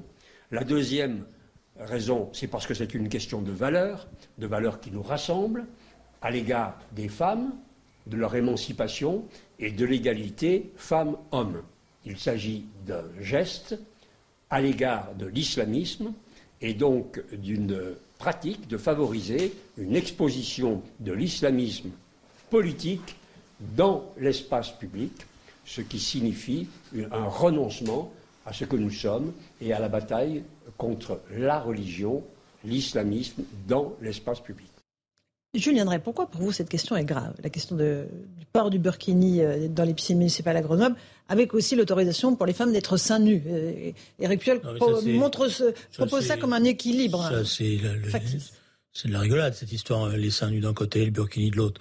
Euh, D'abord, c'est pas la même chose. Le burkini, c'est ça, toute la question. dès le départ, il faut la trancher. Est-ce que c'est un signe religieux, point à la ligne, ou est-ce que c'est n'est pas un signe religieux, mais un signe d'oppression des femmes mis en place par les systèmes les plus autoritaires, les plus durs, notamment euh, le régime iranien. Et si on, dit c'est un signe religieux, alors évidemment on banalise, mais si on dit comme je le pense et comme le disent euh, celles qui combattent le port du Birkini au sein même de ces pays-là et qui sont des fois fouettées, emprisonnées parce qu'elles refusent le port, euh, le port de, ce, de ce, voile, eh bien euh, non, c'est pas c'est pas n'importe quoi, c'est pas n'importe quelle reconnaissance, c'est pas une histoire d'aller à la plage et, et d'hygiène ou je sais pas quoi ou de liberté religieuse. Non, c'est une question qui est fondamentale par rapport au droit des femmes à disposer de leur corps, de, de leur identité. Et, je pense que, euh, si vous voulez, ce qui est insupportable, c'est que on est en pleine campagne électorale mhm. et Monsieur Piolle, il n'a pas, il a pas mieux à faire, je dirais, que de relancer cette bataille sur le Burkini, etc. Alors, si j'étais malin, si j'avais l'esprit malin, je dirais que peut-être c'est fait exprès pour essayer d'attirer un certain nombre de voix. Je suis pas sûr qu'il rende service à ses propres amis. Parce que si je regarde le sondage, l'électorat de gauche, il est majoritairement contre le port du Birkini euh, dans les piscines. Voilà. Est-ce que ça gêne Jean-Luc Mélenchon Parce qu'il a éludé la question, il était en conférence de presse à Nantes, il a dit, bon, c'est pas un sujet très important, il y a d'autres priorités. Oui, j'ai même vu M. Ruffin qui a dit que c'était un non-sujet, que ça l'intéressait pas, etc. Mmh, s'en fichait. Bah, oui, d'accord, mais bon, il... M. Piolle, c'est pas n'importe qui, dans cette majorité. Euh, c'est le maire de Grenoble. Euh, la première adjointe de M. Piolle est une militante de la France insoumise. Donc, la question est, est, une question, je dirais, sérieuse c'est pas quelque chose qu'on peut. Et puis par ailleurs, on, on, voit très bien ce qui se passe, que c'est toujours comme ça que ça se passe. Non pas avec la religion, comme dit Monsieur euh, Carignon, avec les islamistes. C'est pas la même chose. C'est toujours comme ça. On prend des faits de la vie quotidienne, on présente des gens qui sont toujours d'ailleurs très gentils, très sympathiques. Euh, on leur donnerait le bon Dieu sans confession, c'est le cas de le dire. Et puis en même temps, c'est des victoires qui sont marquées et actées parce que si la société recule sur ses valeurs, eh bien après, c'est d'autres choses qui se passent. Maître Golnadel. C'est le cas. L'islam politique, l'islam politique a remporté euh, une victoire. Euh, d'ailleurs, c'était le but du jeu. Euh, alors moi, je suis plus prudent que Julien Drey pour savoir si c'est un mauvais calcul électoral. Moi, je suis pas sûr. Hein. Quand on voit les résultats de la France insoumise dans les quartiers, alors je veux bien que dans les quartiers on soit pas tous favorables au voile, mais compte tenu de la posture de, de, la France insoumise à l'égard de l'islam politique, c'est quand même électoralement très payant. Je, je constate d'ailleurs que l'immigration déjà, dans son état actuel, et avant peut-être qu'elle ne progresse encore davantage, compte tenu de l'incapacité euh, de, M. Macron à, la juguler, malgré tous ces beaux discours, elle est déjà en train de modifier le rapport de force en France. C'est ainsi. Euh, qu'on s'en désole ou qu'on s'en félicite, c'est ainsi. Pour le reste, sur le fond, bien entendu, qu'il y a quelque chose de terrible de savoir que en Iran, on emprisonne une formidable avocate parce qu'elle a osé rentrer euh, dans, dans un tribunal en cheveux, en cheveux hein mhm. euh, voilà, et que les talibans viennent de rétablir la burqa.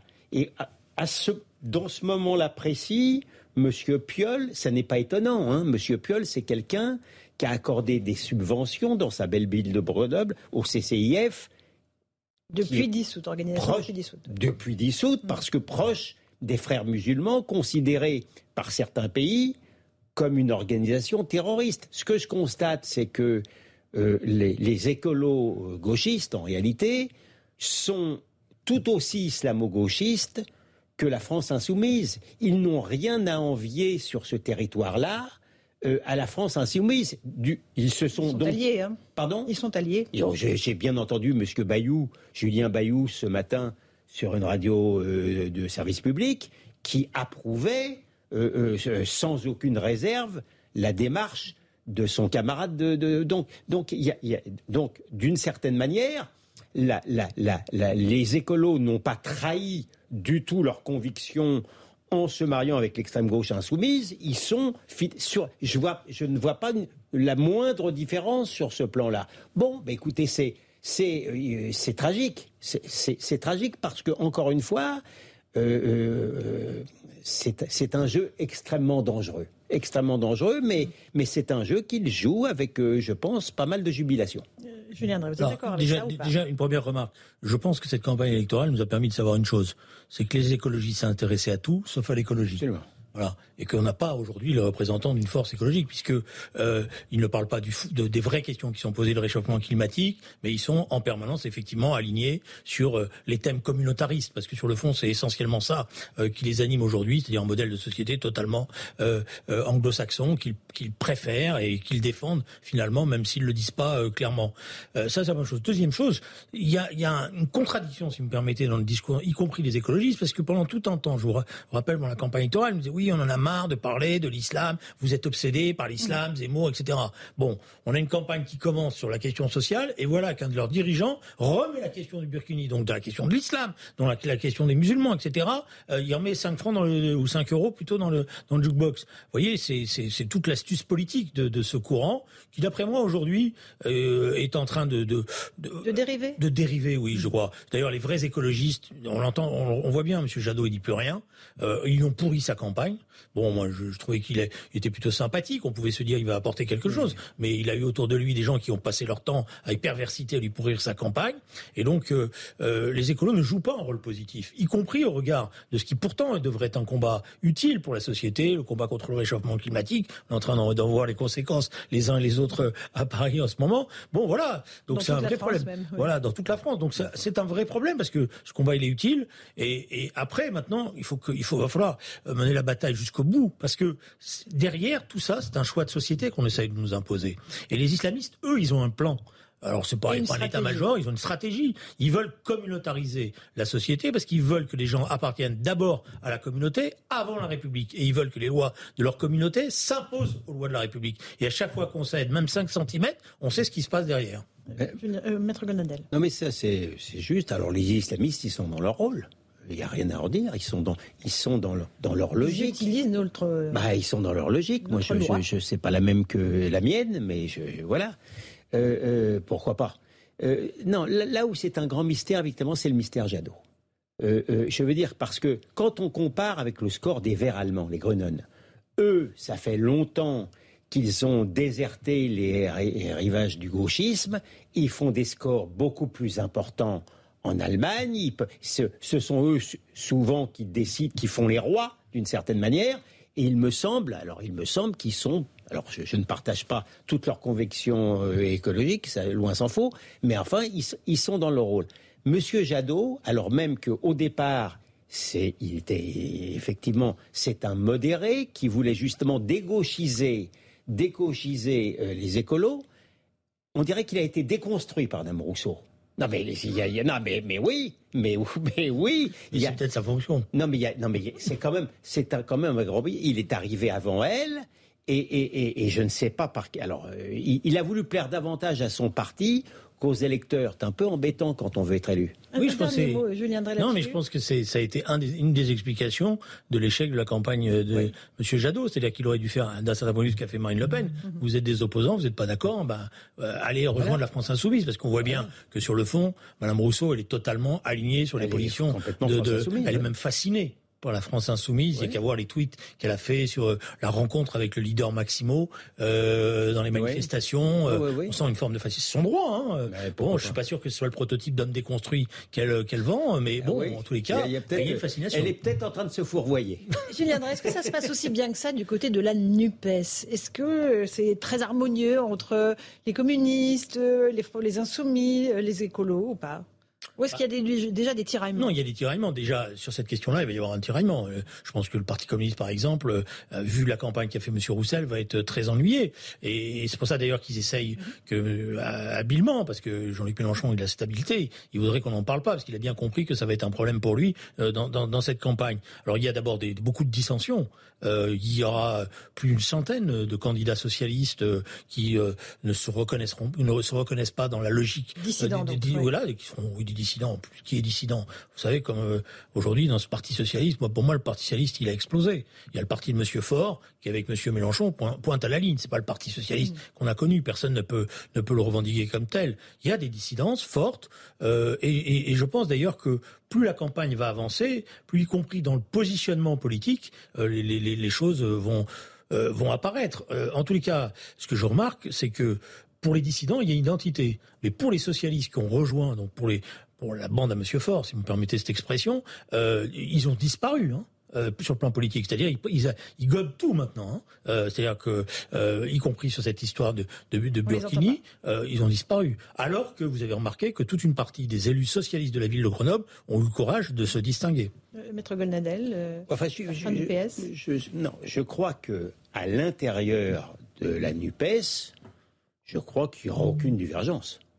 Euh, une fois effectivement que le PS euh, même avant la réalité, euh, il faut pas, il faut pas non plus fantasmer sur la victoire de M.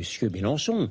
M. Mélenchon n'est fort que de la faiblesse de ses adversaires à gauche, et ses adversaires à gauche sont faibles parce que justement, dans le cadre de leur campagne, que ce soit Mme Hidalgo ou M. Jadot, ils ont été, ils, n'avaient, ils s'étaient pratiquement sur la, même longueur d'onde que, la France insoumise. Donc c'était facile ensuite de ramasser la mise. Donc de ce point de vue-là, je crois que Julien Drey exagère les, les, dissensions qu'il peut y avoir. Parce que euh, le PCF, c'est pas totalement M. Roussel. Ça n'est pas que M. Roussel. Le PCF a ses propres obligations dans les quartiers. Je peux vous prédire qu'il va pas ruer dans les brancards pour ne pas déplaire euh, là où ils ont encore des députés, à une partie de leur électorat qu'ils ont courtisé depuis longtemps euh, au détriment euh, des, des, de, voilà de, non mais monsieur on peut peut-être que le PCF a des contraintes le Parti communiste mais c'est vrai que l'arrivée de monsieur Roussel a marqué une rupture par rapport aux orientations précédentes. Et que cette rupture elle a été assumée et revendiquée. alors elle n'a pas porté les scores électoraux qu'il espérait c'est sûr parce qu'il y a une cette logique de vote utile qui imposée à tout le monde mais il y avait quand même une volonté de rompre. J'entends bien sur le plan national mais je, je, je pense qu'au plan local les contraintes euh, locales du PCF là où il est fortement implanté, vous savez, quand vous lisez l'humanité, euh, vous êtes quand même sur une feuille islamo-gauchiste. Hein. Sur, tous les, sur, sur les sujets, euh, il n'y a pas une immense différence avec, les avec la France insoumise. Ils ne vont certainement pas se, se rompre sur, sur ce terrain-là. Et, donc je crois que non. Je crois que sur ce plan-là, euh, l'union est faite. Oui, mais je pense que... on fait une toute petite pause, Julien. le rappel des titres de l'actualité avec Jeanne Cancar et on poursuit ce débat.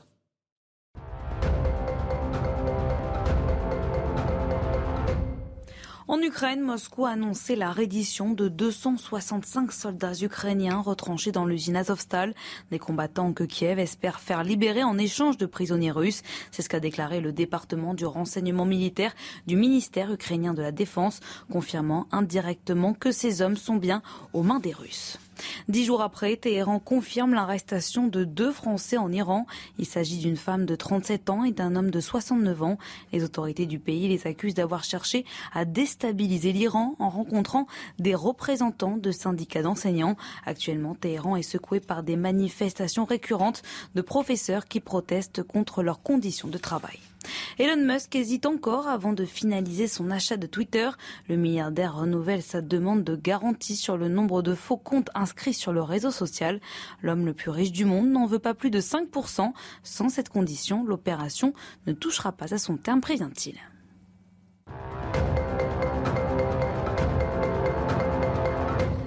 On fait une toute petite pause. On se retrouve dans un instant dans Punchline sur Europe 1 et sur CNews avec Maître Goladel et Julien Drey. A tout de suite. On se retrouve sur Europe 1 et sur CNews. Il est 18h bientôt 36 avec Julien Drey et Maître Golnadel. Vous vouliez évoquer, euh, Maître Golnadel, l'affaire Tahabouaf, l'ex-candidat de la France Insoumise, qui n'a finalement pas été investi pour les législatives en raison de graves accusations d'agression sexuelle qui pèsent sur lui. Elles ont été révélées dans le cadre de la commission interne de la France Insoumise sur les violences sexuelles. Euh, l'affaire a été traitée de manière exemplaire selon Adrien Quatennens. On l'écoute et puis je vous passe la parole ensuite sur ce sujet précis. Ces femmes ont saisi un comité parce qu'elles ne souhaitaient pas voir Tahabouaf investi et éventuellement devenir député. D'accord? Et donc ça, c'est de la politique. Et ça, c'est de notre ressort, Et ça a été traité en cinq jours de manière exemplaire. Et d'ailleurs, des associations ont salué la manière dont cela a été traité. De l'autre côté, si ces femmes souhaitent donner une suite en justice aux accusations qu'elles donnent, eh bien, notre tâche sera de les orienter et de les accompagner. voilà, Adrien Quatennens dans le grand rendez-vous CNews Europe 1. Maître Golnadel, pour vous, c'est quoi cette affaire? C'est une farce. Une farce je, ben, je, l'ai commis un article dans Figaro pour mhm. expliquer. C'est une farce. C'est une farce en trois actes. Mhm. Premier acte, vous avez quelqu'un qui s'est illustré de manière un peu spéciale dans le passé. Il a inventé pour la chaîne de Mélenchon, le média, l'étudiant euh, imaginaire euh, dans, dans, le coma Tolbiac, victime de la, de, de, des policiers, n'est-ce pas? Et d'ailleurs, il l'a fait en complicité avec une, une, une, personne qui sera également candidate euh, euh, euh, pour, la, pour la France, insoumise. Il collectionne les déclarations pro-islamistes antisioniste. Euh, il a insulté les gens de, Charlie Hebdo. J'ai pas assez de temps pour vous dire tout ce qu'il a fait. Donc il était quand même un peu spécial. Il est, malgré tout, autorisé comme candidat de la France insoumise. C'est n'est pas le plus scandaleux parce qu'il y en a d'autres. Euh, qui, le valent, que ce soit messieurs Guiraud et compagnie, c'est pareil, hein, il, ne s'illustre pas plus. Bon, mais il, il est labellisé. Acte 2, euh, il décide, comme ça, il dit j'en peux plus, j'en peux plus, c'est affreux ce qu'on me fait, la calomnie, l'extrême droite, etc. Et M. Mélenchon, et M. Mélenchon dit ben, c'est vraiment, oh, j'aurais aimé tellement le soutenir, je m'en veux de pas l'avoir soutenu autant, ce pauvre garçon qui a été détesté et tout, etc. Mais il a démissionné. Et on apprend et on apprend que finalement, ce n'était pas du tout à cause de la campagne de calomnie, c'est que deux ou trois jours avant, il y avait des femmes qui se sont plaintes à tort ou à raison. Franchement, là, je parle au premier degré, j'en sais rien du tout et personne ne respecte plus la présomption d'innocence que moi. Se sont plaints de son, de son comportement et du coup, on l'a obligé en vérité euh, euh, à, démissionner. Donc quand j'entends euh, les gens de la France insoumise disent c'est formidable, vous vous rendez compte, on a réglé le compte. De manière exemplaire. De manière exemplaire. On ne sait pas du tout ce qui s'est passé, parce que ça a quand même été la règle de l'Omerta. Hein ça a été la règle de l'omerta complète. Euh, cette histoire, c'était dans un comité fermé, fermé à clé. Donc non, c'est une farce complète qui illustre que la France insoumise c'est est basé est basé sur la tartufferie, le mensonge et les leçons de morale qui coûtent pas cher. Alors, Julien Drey, votre avis sur euh, peut-être plus nuancé non, c'est pas juste plus J'ai j'écoutais euh, Monsieur Quatennin, ce que je respecte, parce que c'est pas le plus mauvais de la, France insoumise. Faut ah, par Sonia Mabrouk. Euh, non, non. pas. Euh, et, et j'avais en mémoire les propos qu'il tenait il y a quelques jours pour défendre la candidature de Voilà. Et donc, euh, et, et, il le faisait avec véhémence en disant c'est un journaliste de talent, c'est un jeune des cités. J'ai encore aussi les, les, les propos d'ailleurs très violents tenus par euh, Monsieur Corbière, attaquant un journaliste en disant vous vous comportez comme des hyènes, etc. Mm-hmm. Et puis tout d'un coup, ils ont découvert Hein, quelque chose qu'ils ont réglé effectivement dans le plus, la plus grande euh, euh, obscurité, hein, c'est le moins qu'on puisse dire. Euh, alors moi je pense que si vous voulez ça me pose énormément de problèmes parce que c'est une image des cités désastreuse qui est donnée, des jeunes des cités qui est donnée, c'est une instrumentalisation de ces jeunes et c'est d'un cynisme total parce que euh, je on connaissait le dossier de M. Tahabouaf. On savait que qu'il y avait des problèmes euh, de des prises de position, etc. Donc il y a un choix qui a été fait au départ, puis on n'a pas osé l'assumer, donc on le sacrifie parce qu'il est livré en pâture. On le défend pas parce que c'est pas les larmes de crocodile que j'ai entendues qui l'ont défendu. Et donc euh, après, euh, moi aussi, je ne sais pas ce qui s'est passé sur le plan de, de ces jeunes filles. Est-ce que les, les, agressions ont lieu? Est-ce que ça relève de la justice? Et franchement, quand j'entends les dirigeants de la France insoumise, je suis inquiet parce que je me dis, parce que j'étais un ancien trotskiste, que dans d'autres temps, ces gens-là auraient pu faire n'importe quoi. C'est-à-dire bah, c'est comme ça, c'est comme ça que euh, dans les dans les dans les années dans les années 30, on liquidait des opposants du jour au lendemain sans que personne ne ne, ne, ne puisse rien dire. Ils étaient accusés de, de, de mots. Il y avait un procureur, c'est Wyszynski, qui vous traitait tous les noms et hop, vous partiez en concentration. Mm, mm. euh, pour un ancien trotskiste comme Monsieur Mélenchon, c'est triste d'employer ces moyens-là. Maître Goladel, un, dernier. Deux, deux remarques. La première, c'est que euh, Clémentine Autain, en 2011, elle était l'avocate, ou plutôt euh, le procureur, le plus véhément pour que toutes les femmes saisissent la justice. C'était pas, pas si elles veulent, elles le peuvent. C'était une obligation morale. Vous avez vu maintenant sur quel terrain. Ensuite, sur la remarque de de Julien Drey pour savoir, euh, pour dire qu'ils euh, sont quand même inquiétants ces gens-là. Mais moi, ils continuent de m'inquiéter. Hein. Ils sont déjà, ils sont déjà sur le troisième. Ils sont déjà. Si Monsieur Mélenchon n'est pas Premier ministre, hein, s'il hein, a le premier groupe d'opposition à l'Assemblée, il aura la commission des finances. Mais ils, seront demain matin à 9 h dans la rue avec leurs petits copains, Antifa, Black Bloc et compagnie. Croyez-moi, ce, ne sont pas des gens qui ont un respect religieux du suffrage universel. Ce sont des gens qui, d'abord, M. Mélenchon voulait interdire le Front National, et c'est pas quelqu'un, encore une fois, qui considère que euh, la vie, c'est uniquement dans les urnes que la vie politique. Ne lui, ne lui dans les si, si vous ne lui prêtez pas une force qu'il n'a pas. Parce que c'est d'ailleurs intéressant de regarder ce qui se passe sur le plan électoral. Euh, c'est pas un parti, la France Insoumise. C'est un groupe autour de Jean-Luc Mélenchon. Et d'ailleurs, il le dit lui-même, c'est gazeux. Ça veut tout dire. Hein. Mon mouvement, c'est gazeux. D'ailleurs, vous n'avez pas de congrès, vous ne savez pas qui décide, etc. Et tout. D'ailleurs, ils ont recruté plein de candidats et ils découvrent eux-mêmes, d'un certain point de vue, des fois des candidats. Qui... Donc, c'est pas un parti organisé en capacité de, de, de, faire le troisième tour social. Il y a un pari politique qui a bien marché au départ parce qu'il a impressionné tout le monde, y compris toute une partie de la gauche qui s'est laissée. Il faut dire qu'elle n'était pas très résistante vu l'état dans lequel elle s'était mise. Mais je, ne suis pas convaincu du tout que euh, tout ça va entraîner euh, euh, des manifestations. Oh, la grève générale, et je sais pas pardon, euh, ça, c'est la première chose. La deuxième chose, c'est qu'il faudra prendre M. Mélenchon au mot. Je veux dire, il a fait un pari politique qui était de dire tous derrière moi, vous allez voir, je vais être Premier ministre. S'il n'est pas Premier ministre, il faudra en tirer des conséquences. Euh, Julien Drey. C'est-à-dire qu'il démissionne? Ah, Il faudra démissionner, il n'a pas démissionné, mais ça veut dire qu'il a amené la gauche à l'échec. Mm. Parce que c'est ça que ça veut dire. Si vous arrivez en S'il est le premier groupe d'opposition c'est quand même un échec. bon, enfin, un premier groupe d'opposition. Euh, oui, c'est pas un échec pour la France insoumise, mm. mais c'est un échec par rapport à la gauche, puisqu'il a promis à la gauche la victoire, disant vous allez vous mettre derrière moi, vous allez faire l'unité à mes conditions, vous allez voir, je serai premier ministre. Mais attendez, moi je surestime pas du tout euh, Monsieur Mélenchon et ses amis sur le plan électoral. D'ailleurs, il n'a pas été capable d'être au deuxième tour. Sur le plan moral, sur le plan politique, sur le plan intellectuel. Mais là, là où malgré tout, je suis loin de les sous-estimer, si malheureusement les circonstances peuvent l'aider. On ne sait pas ce qui se passe. Hein. Monsieur Macron, euh, il a cramé la caisse pour parler comme euh, Madame Pécresse. Euh, on ne sait pas quelle, va être la situation économique, sociale, financière. Et là où je, là où je sous-estime certainement pas l'extrême gauche, c'est dans la rue. Elle a été capable de récupérer le mouvement des Gilets jaunes qui au départ n'avait rien à voir avec elle. Ils ont encore une fois, ils ne sont, ils peuvent parfaitement quand même faire un petit bout de chemin avec M. Martinez. Non, moi je n'exclus rien pas convaincu qu'ils aient récupéré le mouvement des Gilets jaunes. Ils ont récupéré quelques éléments des Gilets jaunes, mais sur le plan électoral, quand on regarde bien, le mouvement des Gilets jaunes en tant que tel, dans la rue. ceux qui sont descendus dans la rue, les, vrais Gilets jaunes, en, décembre, en octobre, novembre, décembre, malheureusement, une bonne partie, ils ont finalement fini par voter par Jean-Marie Le Pen, euh, par Jean-Marie Marine, Le, Pen. On l'a vu, notamment dans le Nord, dans le, dans le Pas-de-Calais, dans les départements ouvriers et populaires, ils n'ont pas voté pour, le, pour Jean-Luc Mélenchon. Julien vous avez voulu évoquer euh, la situation en Ukraine, évidemment, au 83e jour de l'invasion russe en Ukraine.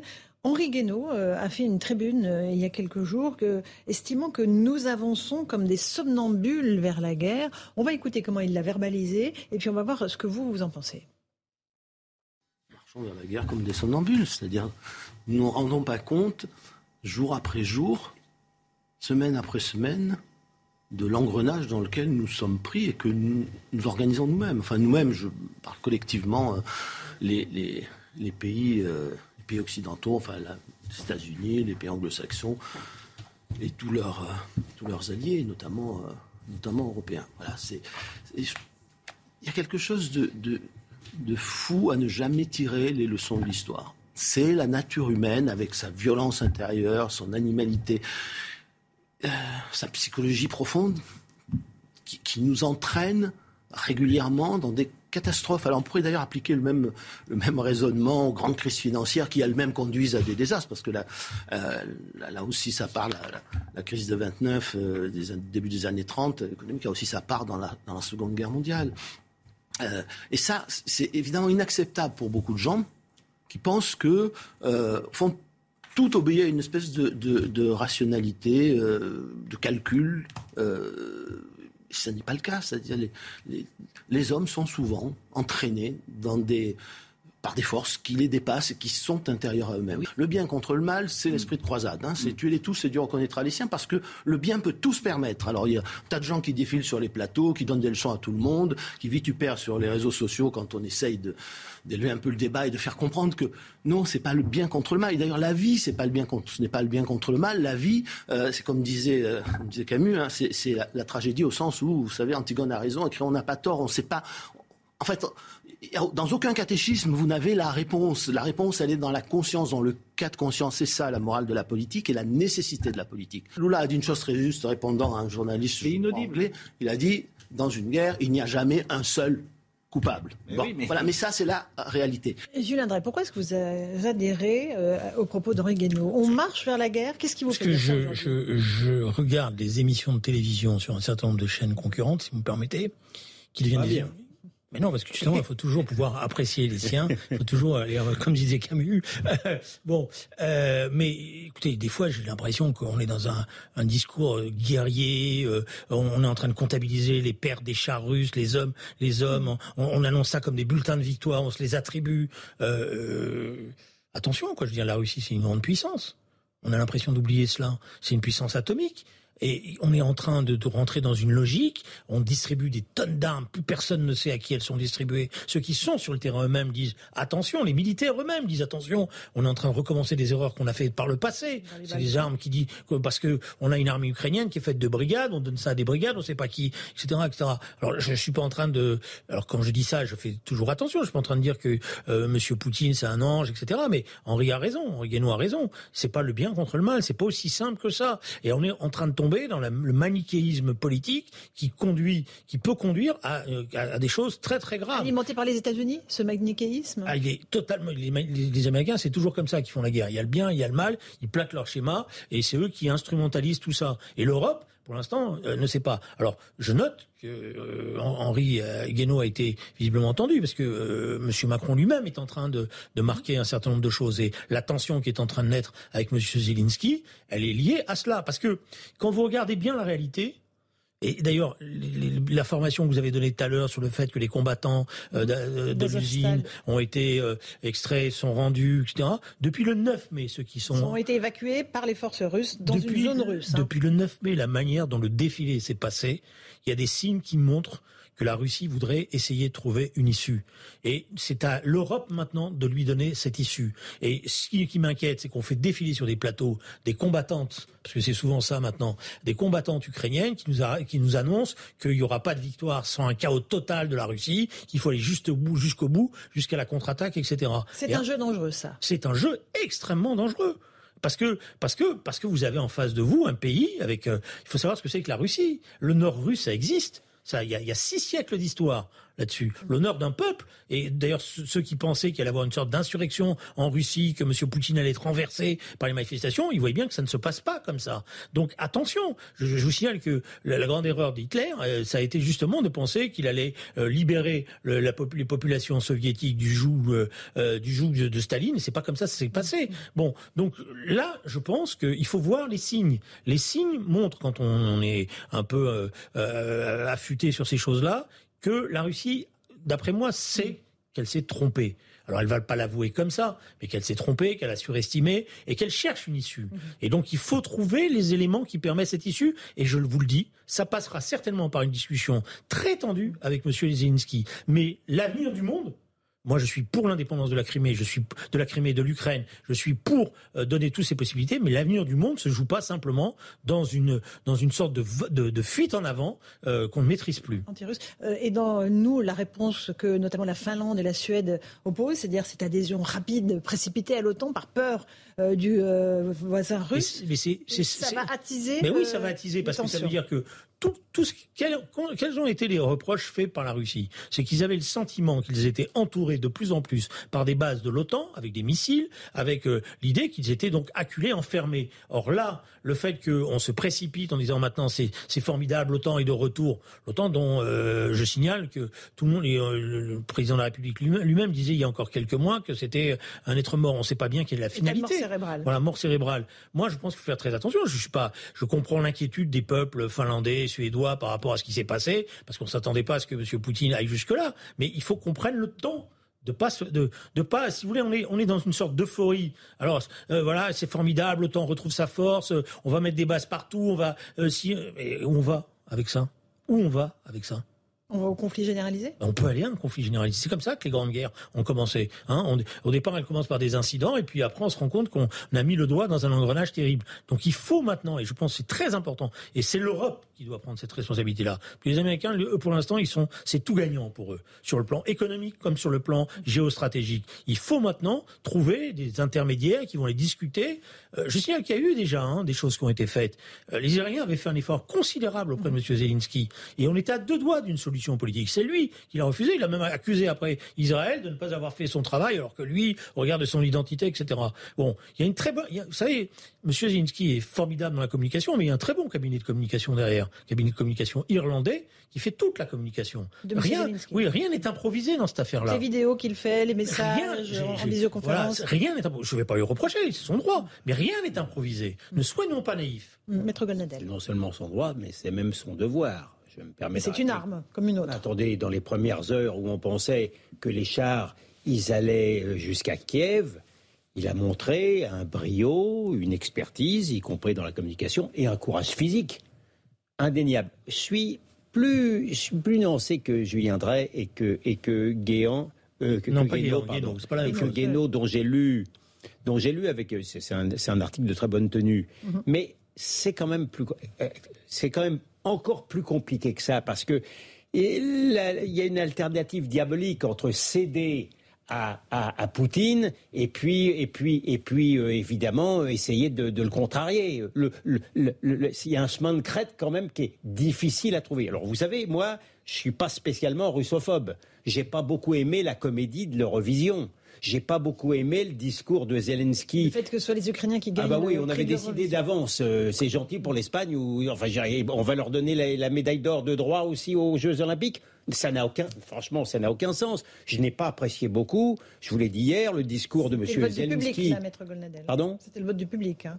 Pour l'Eurovision. Enfin, écoutez, ils, sont forts parce que euh, euh, on l'avait quand même annoncé à l'avance hein, que c'était l'Ukraine. Ça a été annoncé ah deux jours à l'avance. Deux jours à l'avance. Bon, à part ça, j'ai pas apprécié le discours de Zelensky à la Knesset qui expliquait aux Israéliens qu'il fallait absolument soutenir l'Ukraine parce que les Ukrainiens avaient été tous des justes pendant la guerre. C'est incroyable d'aucuns prétendent qu'ils étaient pires que les Allemands. Enfin, euh, bah, bah, ça n'a pas été terrible pour le moins. C'est n'est pas la peine de s'en vanter. J'ai des propres clients russes qui sont saisis en France uniquement parce qu'ils sont russes. C'est pas tous des, oligarques, on s'en fout. Donc il y a, un excès, mais pardon de le dire, là où là Guénaud se trompe, euh, on pardon, oui, dans une guerre, il peut y avoir quelqu'un qui a raison et quelqu'un qui a tort.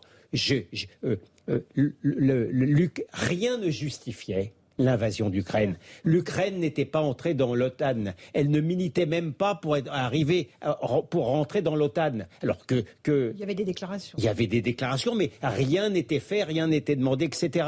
Cette invasion-là, est injustifiable avec la meilleure. Oui, d'accord, mais une fois, qu'on a dit ça. Non, non, attends, Julien, Julien, une fois qu'on a dit ça. Non, mais, non, je, non, mais personne ne le conteste. Non, mais personne n'est en train de dire que M. Poutine est un ange. Non, non, je répondais à Monsieur à Monsieur Guénaud qui nous disait que dans une guerre euh, et, et, qui lui-même citait Lula ah ben non mais tout n'est pas gris tout n'est pas non non je suis désolé elle est indé je, je, suis pas je suis pas euh, russophobe elle est c'est indéfendable cette invasion là c'est et alors bien entendu là où là où là où, où, Guénaud a raison quand même c'est qu'évidemment il faut être prudent. Entre parenthèses Macron n'a pas attendu n'a pas attendu qui que ce soit pour, être prudent lui-même. Rendons-lui rendons-lui justice sur ce terrain-là. Tout dernier mot, Biden, s'est conduit. un mot. Le débat, le débat c'est la fin. secondes. Le débat n'est pas de savoir si M. Poutine est responsable, coupable, etc. Ça, tout le monde est d'accord avec ça. Moi, je suis pas en train de vous dire que, que c'est un ange. Maintenant, je, je, dis simplement que dans la, dans, le, dans, le, dans la poursuite des événements, il y a une maîtrise qui doit s'imposer, et cette maîtrise, c'est pas se laisser entraîner par les, les, les, boutons, les bouts, les, les, les bouts de C'est même pas l'Amérique, c'est Biden. Merci, Biden qui se refait Julien une santé Drey, politique. Ladel, merci à vous deux pour cette émission Punchline. On se retrouve sur Europe 1 dans un instant pour la suite de nos débats. Et sur euh, CNews, c'est Christine Kelly qui vous attend pour Face à l'info. Bonne soirée sur nos deux antennes.